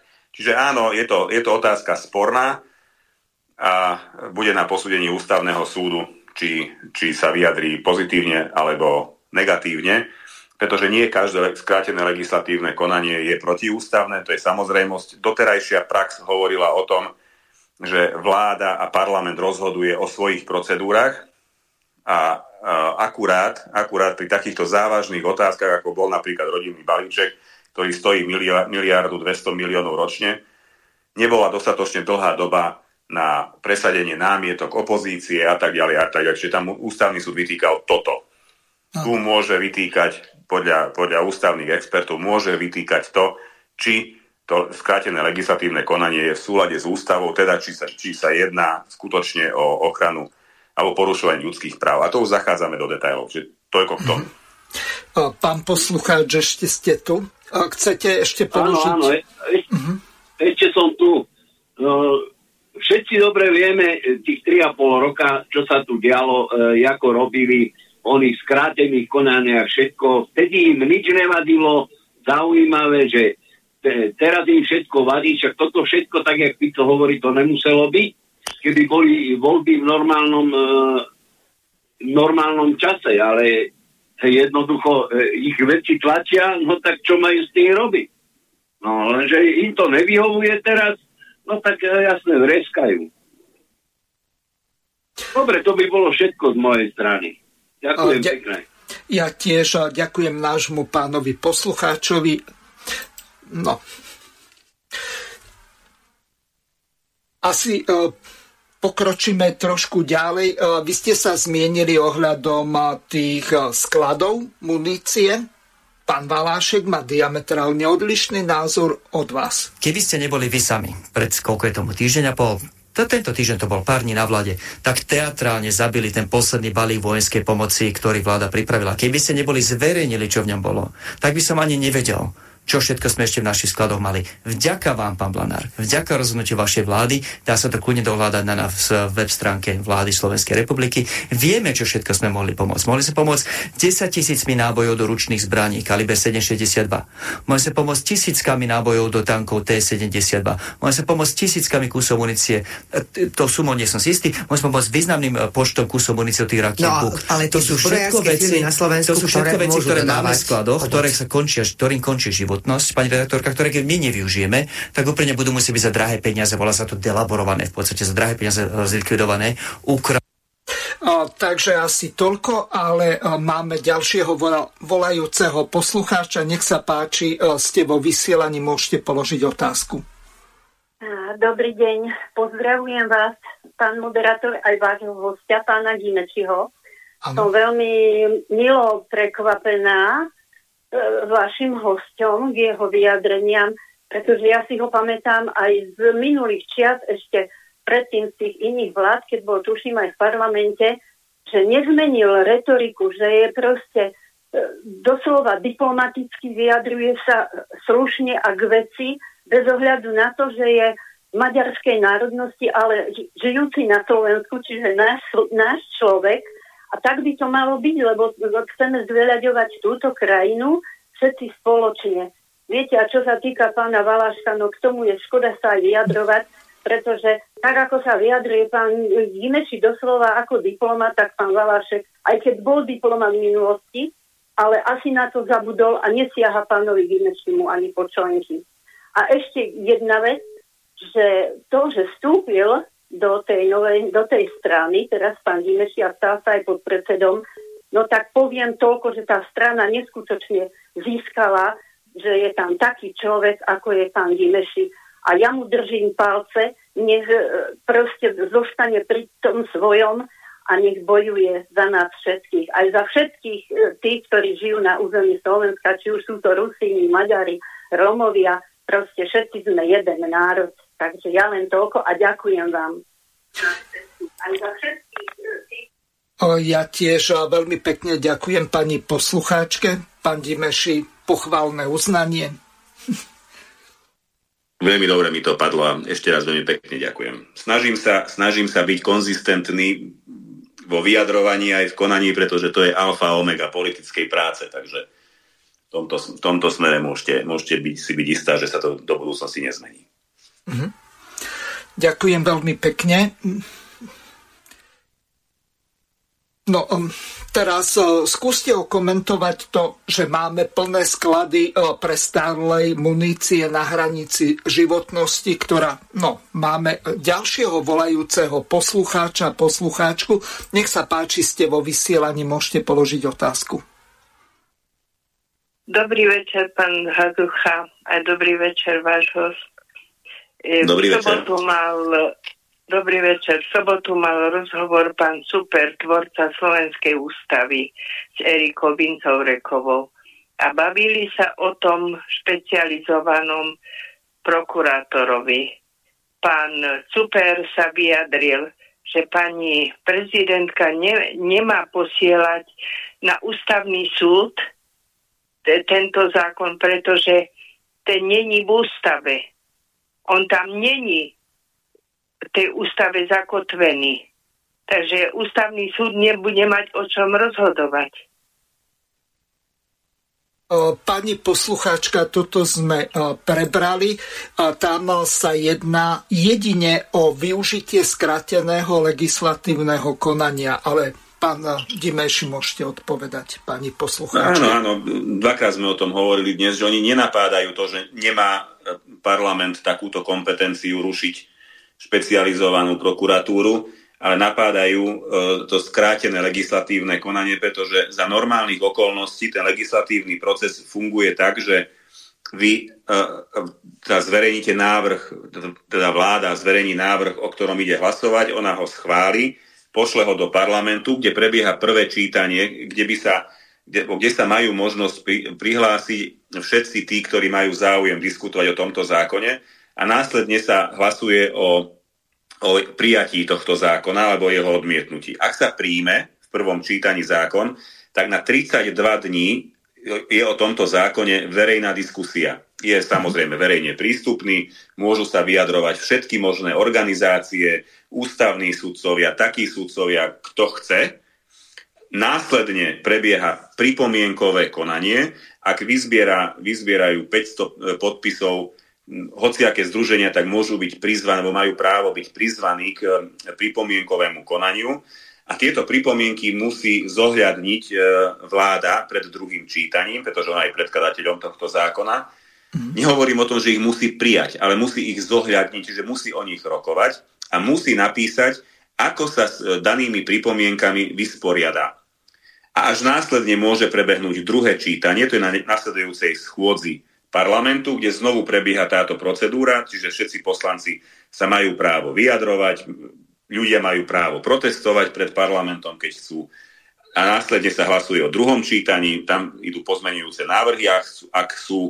A potom je tretie čítanie a takto ide prezidentke na podpis. Že toto je riadny legislatívny proces, ktorý trvá zhruba 5-6 týždňov plus ten čas, kedy eh, ho podpisuje prezidentka, ona má na to 15 dní, čiže dva mesiace trvá, kým Národná rada v riadnom eh, legislatívnom procese príjme jeden zákon.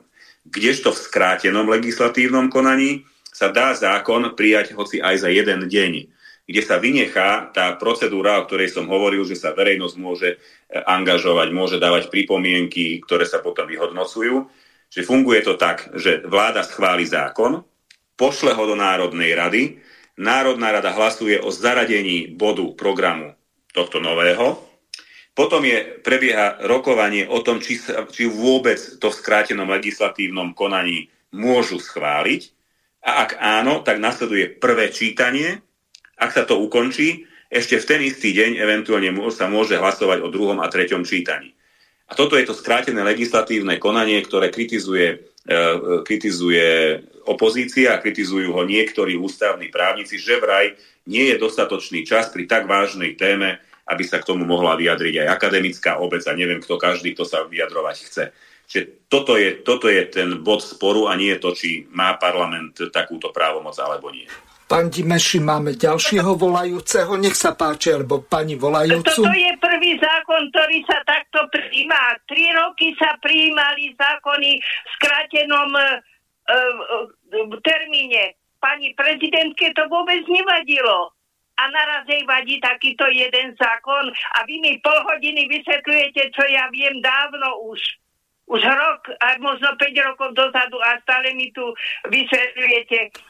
Tu nie, toto není prvý zákon, ktorý sa prejednáva v skrátenom konaní. A chcela som upozorniť na to, že to není ústavný zákon, pretože pán Super, ktorý tvoril ústavu, hovoril, že on nemá čo robiť na ústavnom súde ten zákon. Mm-hmm. Ja Dobre. sa s vami nesporím, ja, ja vám len vysvetľujem, čo namieta opozícia. Pán mm-hmm. uh, uh, Dimeši, vážila som si vás, to viem už dávno, ale ho, pol hodiny mi vysvetľovať, veď mi tiež bežia uh, tieto... Uh. Dobre, ďakujeme veľmi pekne pani poslucháčke, aby zbytočne uh, veľa neplatila. Takže Vráťme sa k tomu, eh, čo som eh, prehral ohľadom pána Valáška. Sklady máme ešte relatívne plné, čiže je tam hromada prestarlej munície pred expiráciou. Delaboraz, ako delaborovanie tej munície bude drahé, takže on chcel vyviesť to. Samozrejme, on má rovnaké politické presvedčenie ako pán Naď, že by stadiaľto delifroval na Ukrajinu pomaly e, všetko, aj e, spodné prádlo pre vojakov a ponožky, ktoré si kupujú sami, e, ktoré nemáme. Čiže z tohoto hľadiska máme jeden zásadný problém, ale ako vy sa vlastne na to dívate? To potrebujeme ešte aj regály z tých skladov otrepať na Ukrajinu, alebo úplne ostaneme bez akýchkoľvek zbraní? Veď tam máme ďalších takých virtuózov, tuším, že v Saske, alebo kde momentálne sú, alebo u Matoviča, už si nepamätám presne. Napríklad pán Galko, ktorý bol generálny riaditeľ eh, tých eh, vojenských opravovní a teraz eh, zase je poslanec, veď on tie útočné pušky vzor 58 predal za cenu socialistických vzduchoviek, to znamená po 12 eur. Veď niekedy Slávia 630 za socializmu stala 360 korún, čo je rovnaká cena. Pritom na trhu e, tak predávajú sa od 5 do 7 tisíc takéto použité samopaly alebo skôr útočné pušky. Čiže máme tu zásadný problém, že my máme demilitarizovanú armádu. To, čo sa nepodarilo Rusom doteražku na Ukrajine, tak na Slovensku Putin dokázal úplne ľavou zadno vďaka takýmto vlastizradcom, ktorí stadialto otrepu všetko a e, v podstate naša armáda je neboja schopná. Vidíte to aj vy takto?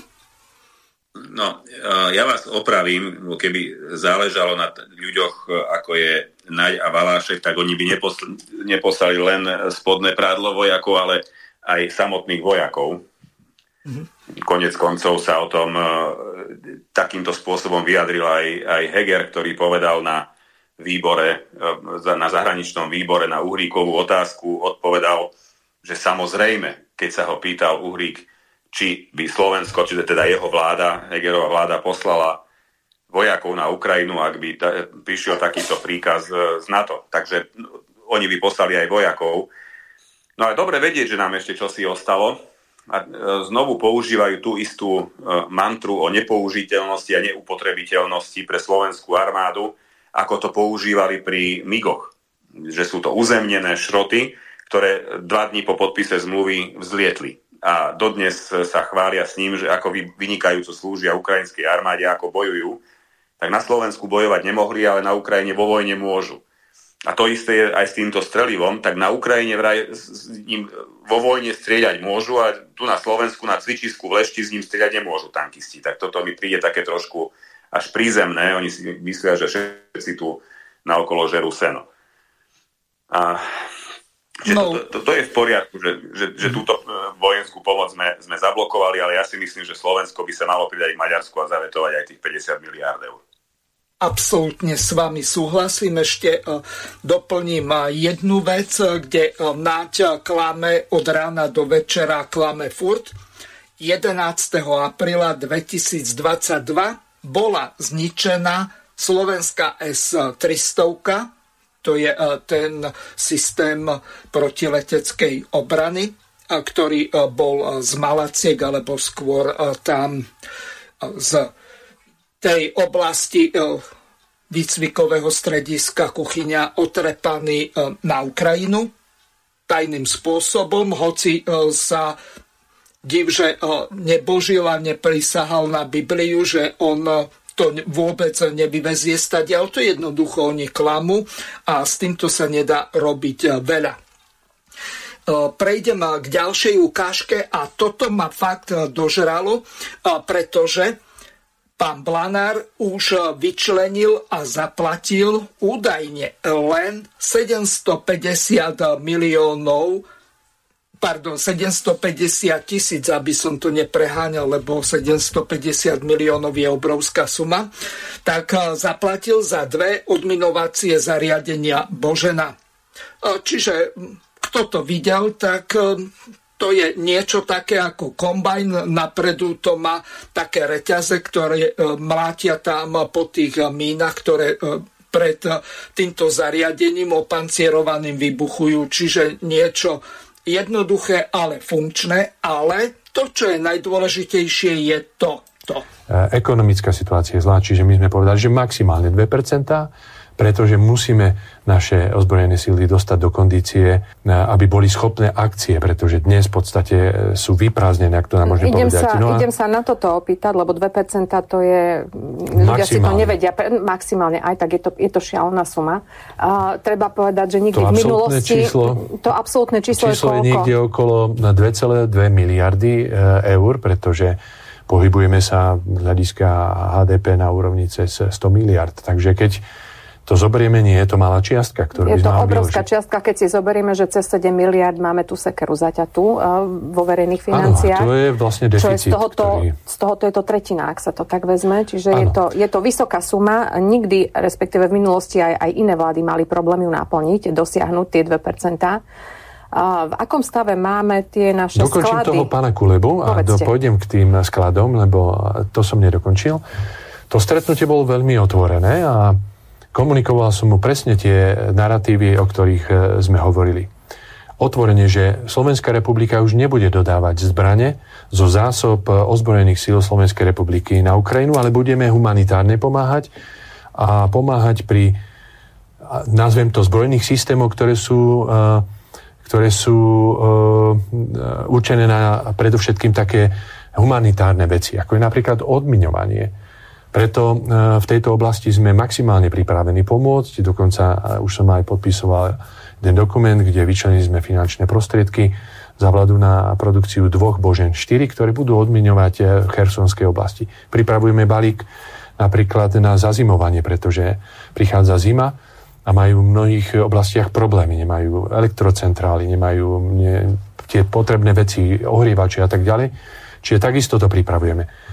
Toto náš kolega z Ukrajiny pochopil a zobral to úplne s porozumením, s tým, že sme povedali komerčné záležitosti našich e, zboriarských firiem, ktoré tu pôsobia, tie budú bežať tak, ako bežali aj predtým. Čiže pred pokiaľ normálne predá súkromná firma Ukrajine čokoľvek, bude bežať, je to mimo vládu, hej? Je vláda nebude vlády. posielať zbranie. Nie, vláda nebude posielať zbranie, ani jeden náboj nepôjde už z zásob ozbrojených síl, pretože my sme tak vyprázdnení, že musíme teraz sami do toho, do toho prispieť. A to by malo byť práve z tohoto balíka, o ktorom sme hovorili.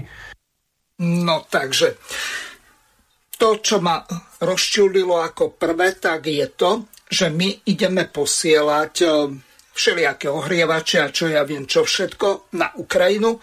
Máme tu 23, možno 25 tisíc bezdomovcov, o ktorých sa nestará nikto, ktorí e, prespávajú na uliciach alebo e, v nejakých chatkách nevykurovaných alebo kdekoľvek inde, alebo v nejakých slamových e, domčekoch, ktoré e, si tam e, z nejakého odpadu urobia a oni veľkodušne idú vyhadzovať milióny pre banderovcov na Ukrajinu. Ja nie som proti tomu, aby sa, hájila, aby sa hájil záujem Slovenskej republiky, ale a na druhej strane, aby sa pomohlo núdznym. Lenže môj blížny je ten, ktorý je na Slovensku, nie niekto, ktorý je na Ukrajine. A navyše, my tu niekoľko desiatok tisíc, ak ich není okolo 100 tisíc Ukrajincov chováme. Takže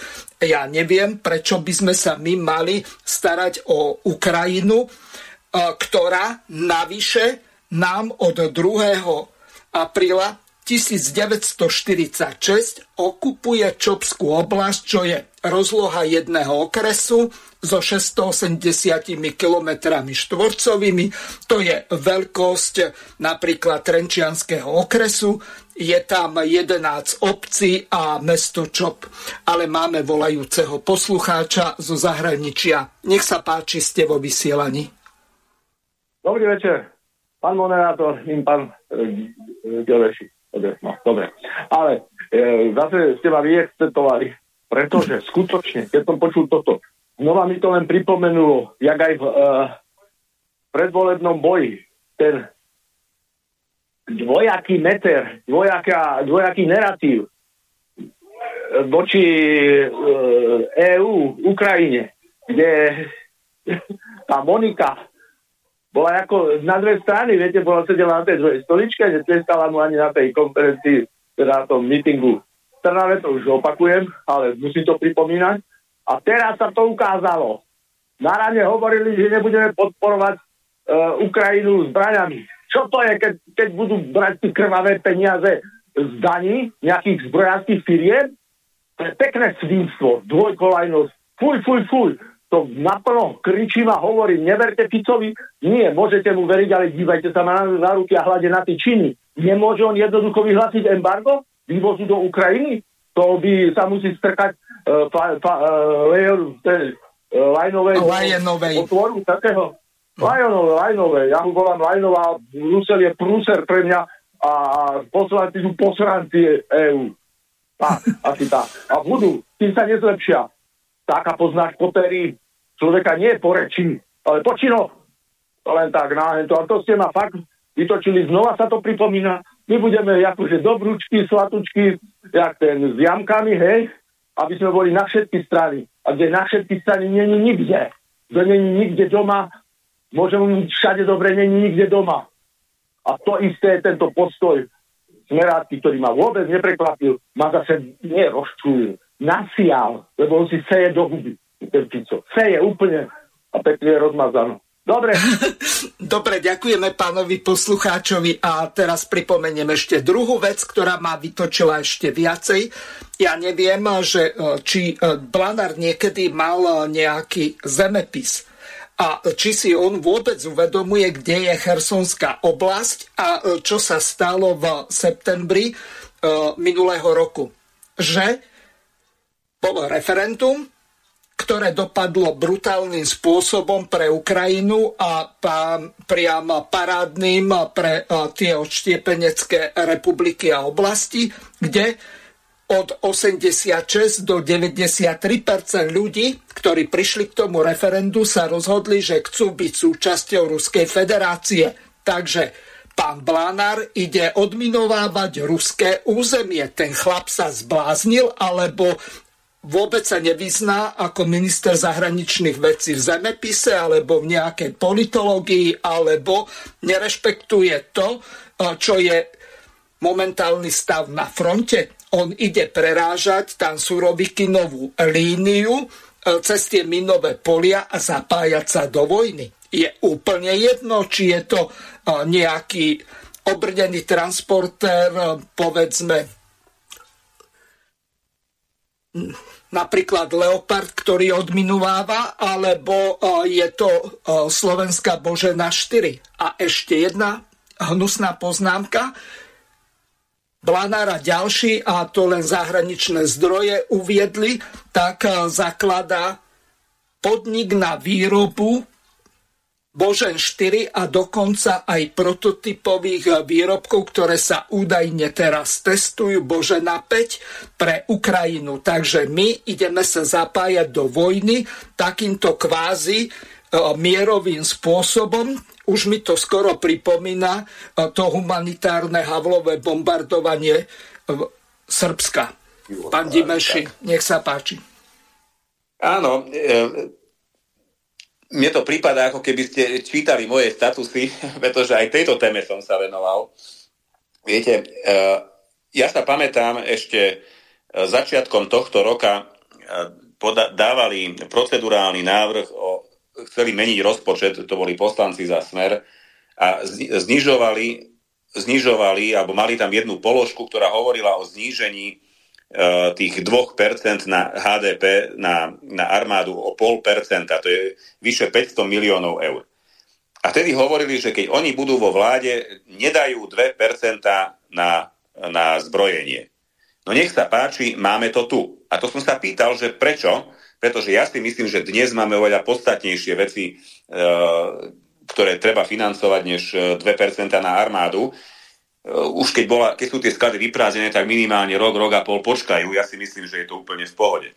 Čiže toto je jedno z ďalších predvolebných hesiel, ktoré nesplnili, spoločne s tým, čo ste veľmi správne povedali, že v dnešnej dobe posielať odmiňovacie zariadenie nie je humanitárna pomoc, to je vojenský materiál. Keby to posielali tri mesiace po skončení vojny na odmiňovanie polí, aby tam nevybuchovali uh, ukrajinskí poľnohospodári, tak to pochopím, to je v poriadku. Toto skutočne je, je, je humanitárna pomoc. V súčasnosti je to vojenská pomoc.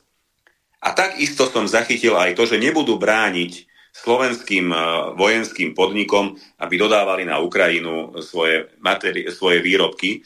Čiže oni vlastne z alebo ten rozdiel medzi tým, čo oni dnes, e, alebo aká je ich dnes pozícia a aká bola pozícia minulých vlád je tá, že zo slovenských skladov tam nedodávajú už žiadne zbranie.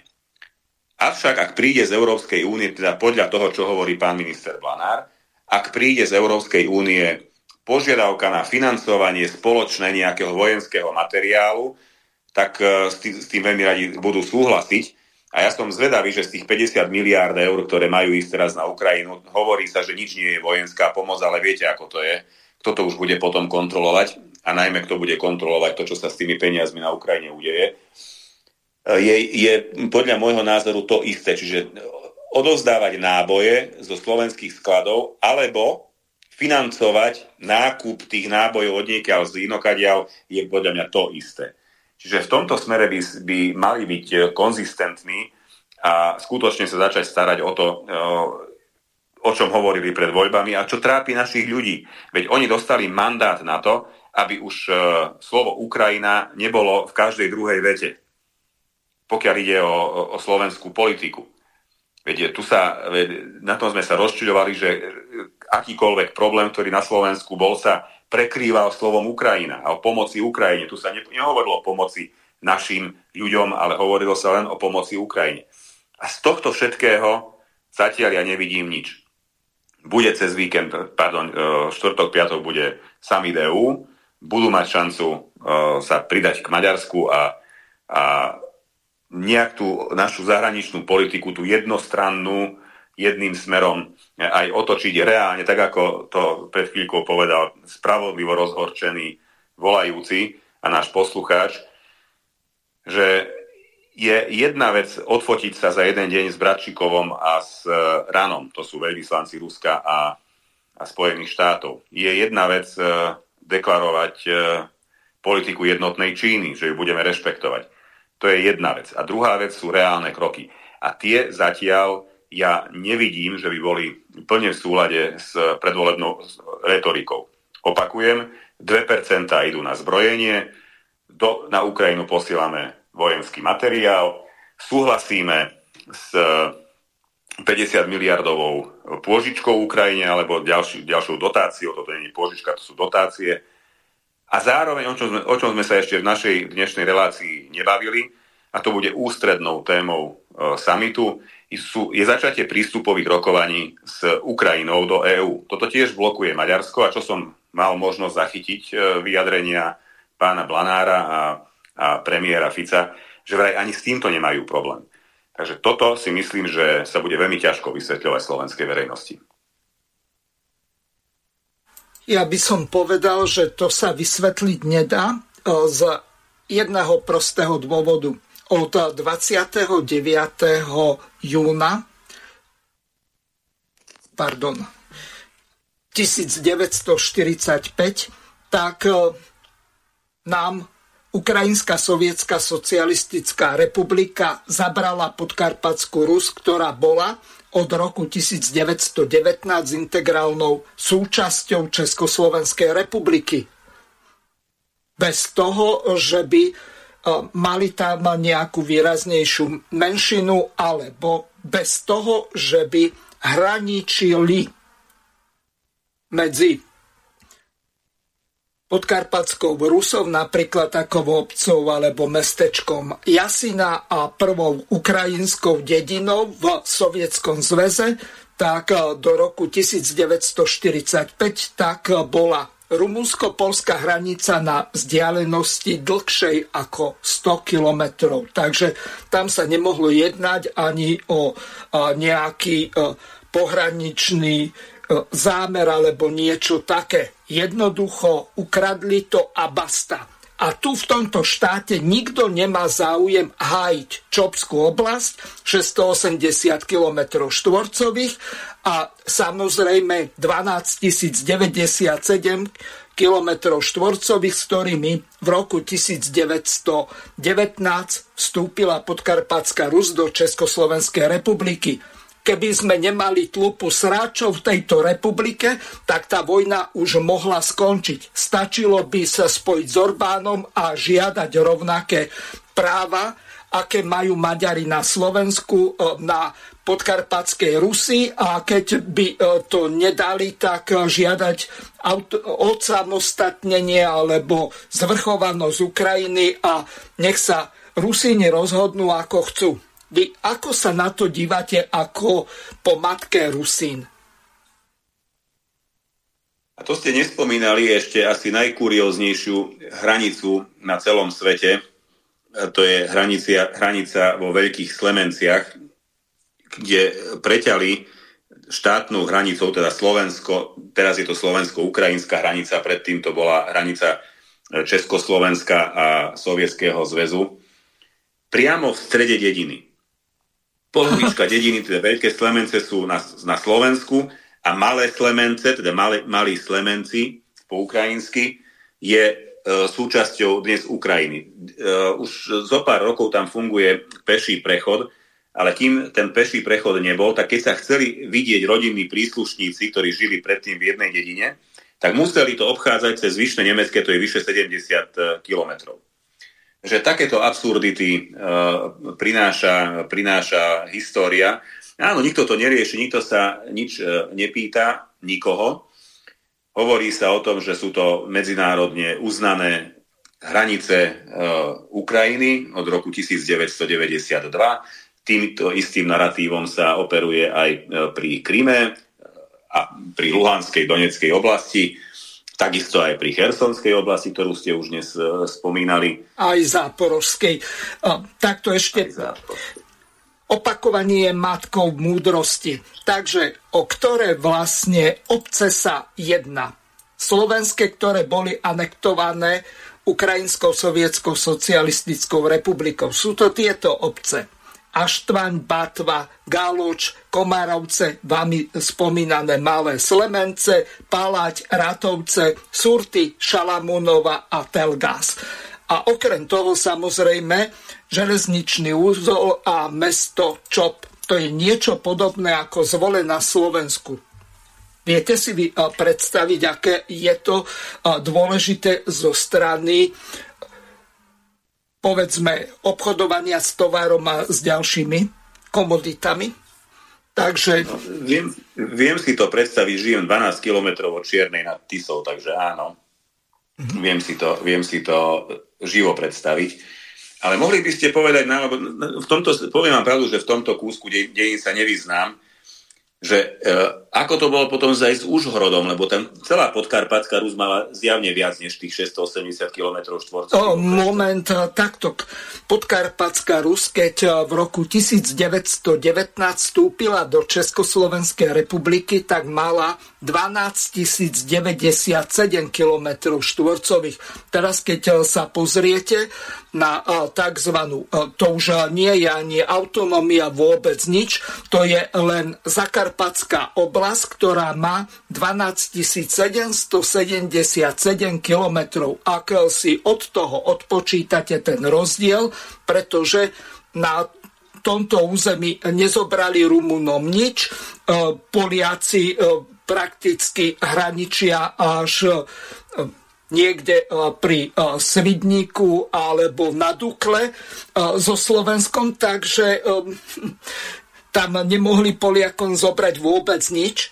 Takže komu vlastne zobrali akékoľvek iné územie? Tu funguje elementárna matematika 12 777 minus tých 17 097 kilometrov, rozdiel 680, to zobrali Slovensku a nikto o toto vôbec nemá záujem.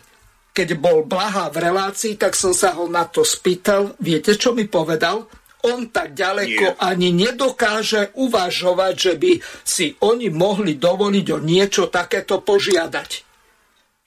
Mm-hmm. Takže e, potom, kto tu hájí nejaké záujmy slovenského národa, a pritom si e, od Matoviča až po neviem koho, možno Fica, každý dá do názvu Slovensko, Slovenská sociálna demokracia. a nakoniec e, to, keď majú sa postaviť za našich ľudí, jedine, keď sa vrátim ešte k tej histórii, tak obec Lekárovce, tak tá bola daná naspäť e, do Slovenskej republiky, ale e, tí ľudia sa tam zbúrili takým spôsobom, ako e, niekde v Hornom Karabachu, keď odchádzali tí Arméni, že povedali, že to tam vypália všetko a čo budú môcť, tak to si odvezú. Takže nakoniec to skončilo takým spôsobom, že tá obec Lekárovce, tá 11. ostala ešte na slovenskej strane, hoci e, tú jednu obec e, tie veľké a malé e, Slemence rozdelili na polovicu. No takže paráda. Chcete ešte k tomu niečo dodať, lebo ešte tu mám jednu takú pikošku, na ktorú Dajte. poukazujú naši poslucháči.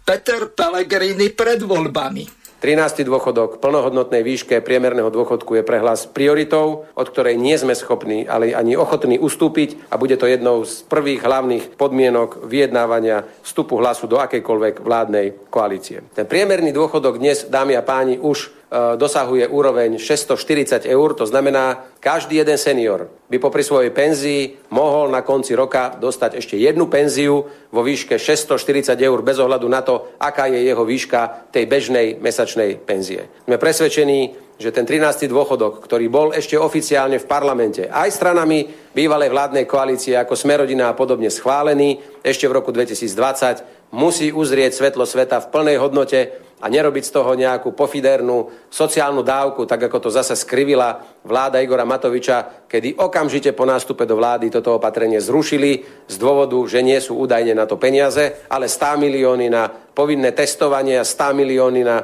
na iné aktivity sa samozrejme našli. No a Matovič a Pele mu to natrel takto.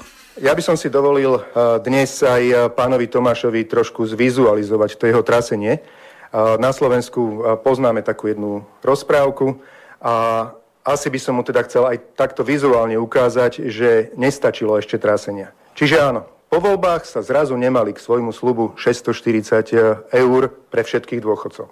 Tak sme s nimi trásli.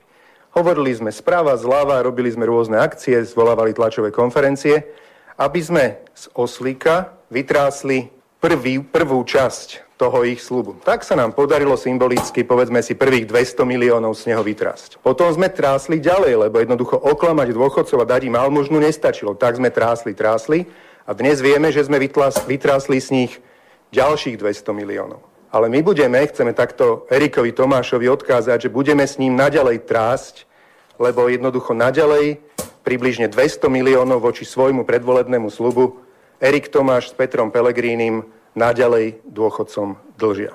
To, čo slúbili, bolo 640 eur pre úplne všetkých dôchodcov. To je približne necelých 1,5 milióna dôchodcov. A chcú im teraz zalepiť oči. V prípade niektorých dôchodcov ten dlh je skoro 200 eur. V prípade niektorých minimálne je od 40 až do skoro 200 eur. Patrí sa plniť predvolebné sluby a keď sme s nich vytrásli dvakrát po 200 miliónov, tak patrí sa dať aj tých posledných 200 miliónov Peter Pellegrini a Erik Tomáš. Nesnážte sa teraz tváriť, že zrazu už je splnený slub. Keď ste si dobre všimli, keď oznamoval Erik Tomáš tých prvých 150 e, eur, čo sme s nich vytrásli, tak e, Peter Pellegrini sa tak hambil, že miesto toho, aby išiel na tú tlačovú konferenciu, išiel chytať kukomárnu ryby. Tak sa hambil za ten podvod voči chudákom, dôchodcom, invalidom, sirotám, starým ľuďom, alebo teda vdovám a vdovcom, ktorým takto, ktorých takto podviedol. A myslel si, teda na začiatok hovoril, že nič netreba dať. Čiže jednoducho budú až na budúci rok ten slub, lebo však počuli sme jeho predsedu vlády, vo verejných financiách žiadne peniaze nie sú.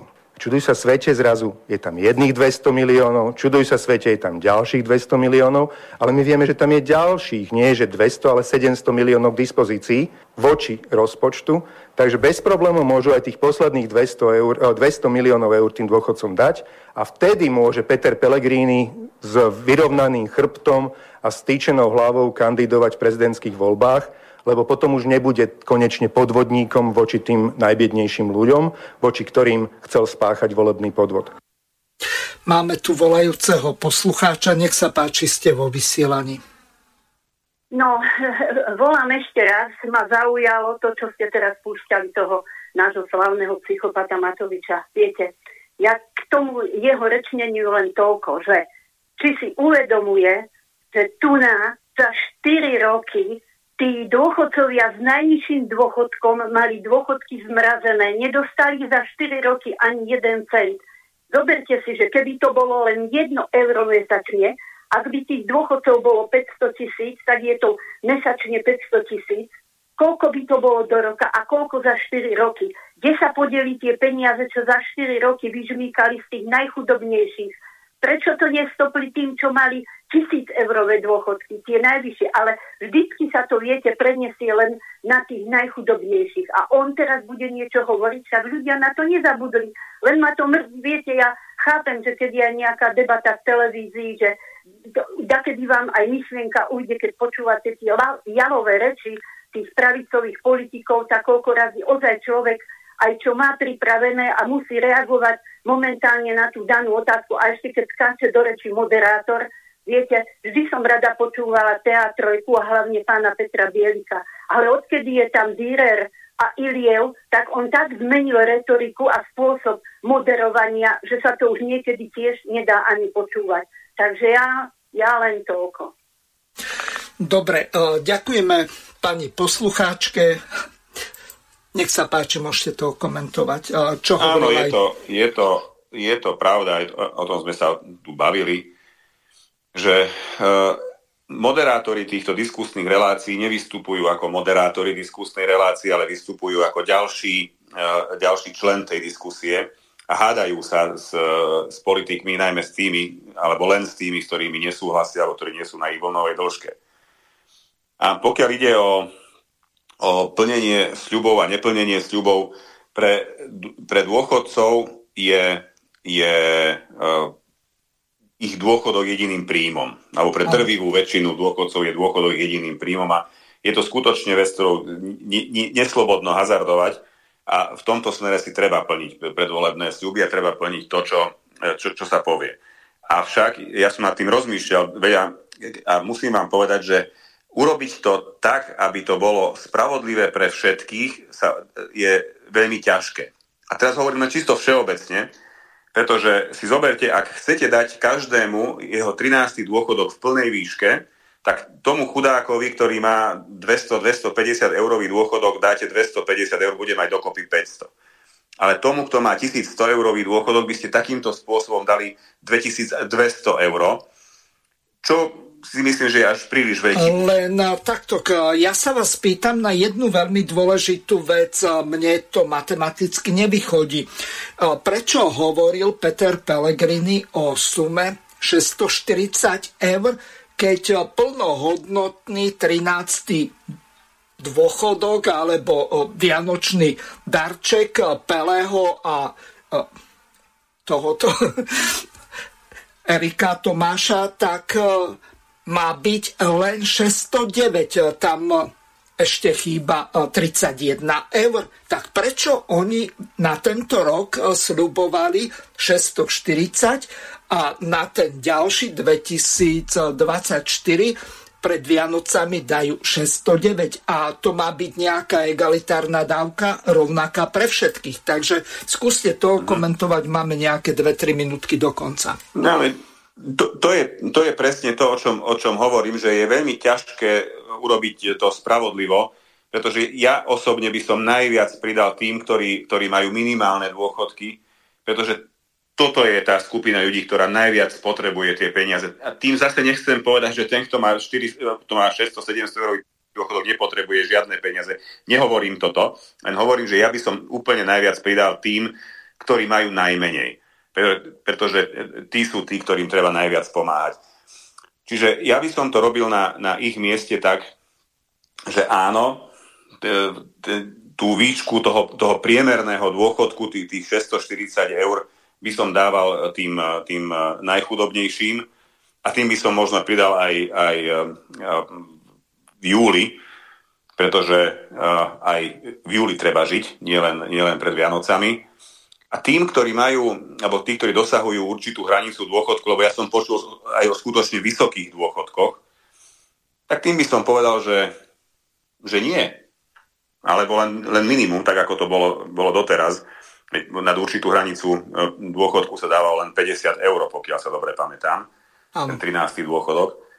Ale je, je pravdou, že, že najviac treba pomáhať tým, ktorí majú najmenšie dôchodky, pretože to sú práve tí ľudia, ktorí sa narobili v živote ako kone a mali, mali tú smolu, že žili v dobe, kedy, kedy tie výpadky... Juraj, absolútne posledná poslucháčka Zuzana, nech sa páči. Veľmi krátko máme minútu do konca. V júni dostávajú rodičovský dôchodok, takže není žiaden problém.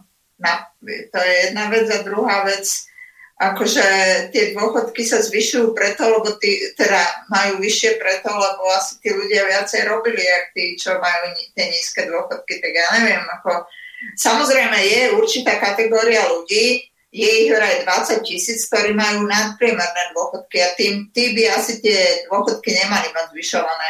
Ale to je 20 tisíc dôchodcov. A koľko je ich celkovo? Viete, je, je to smiešne sa o tom vôbec baviť. Ale OK, súhlasím s tým, že 20 tisíc dôchodcov je takých, ktorí by tie, tie nie, že nemali zvyšované mať, ale nemali mať tieto 13. dôchodky, lebo čo sú to. Ale to, to je 20 tisíc dôchodcov, opakujem. Dobre, ďakujem veľmi pekne pani Zuzane. Čas sa nám ja kráti. Juraj, Súhlasím. pol minútky máte na rozlúčenie sa s poslucháčmi a záverečné posolstvo o 4 týždne sa budeme počuť. Záverečné posolstvo je asi to, že by som chcel všetkým voličom na Slovensku a všetkým občanom, a najmä tým, ktorí nás počúvajú, dopriať to, aby sa všetky predvolebné sľuby splnili. Pretože ja, že krásne tak, Vianoce a šťastný nový rok im želáte. K tomu, sa, k, tomu sa, k tomu sa ešte dostanem. Toto im, toto im želám, toto im želám pod, pod stromček v roku 2023 a samozrejme, samozrejme veľmi veľa zdravia, šťastia a všetkého, čo s tým súvisí, aj Božieho požehnania. Budeme to všetci potrebovať a prajem veľmi úspešný nový rok všetkým. Ďakujem veľmi pekne Jurajovi Dimešimu, lúčim sa s ním a takisto aj s vami. Pekný večer. Táto relácia vznikla za podpory dobrovoľných príspevkov našich poslucháčov. I ty sa k ním môžeš pridať. Viac informácií nájdeš na www.slobodnyvysielac.sk Ďakujeme.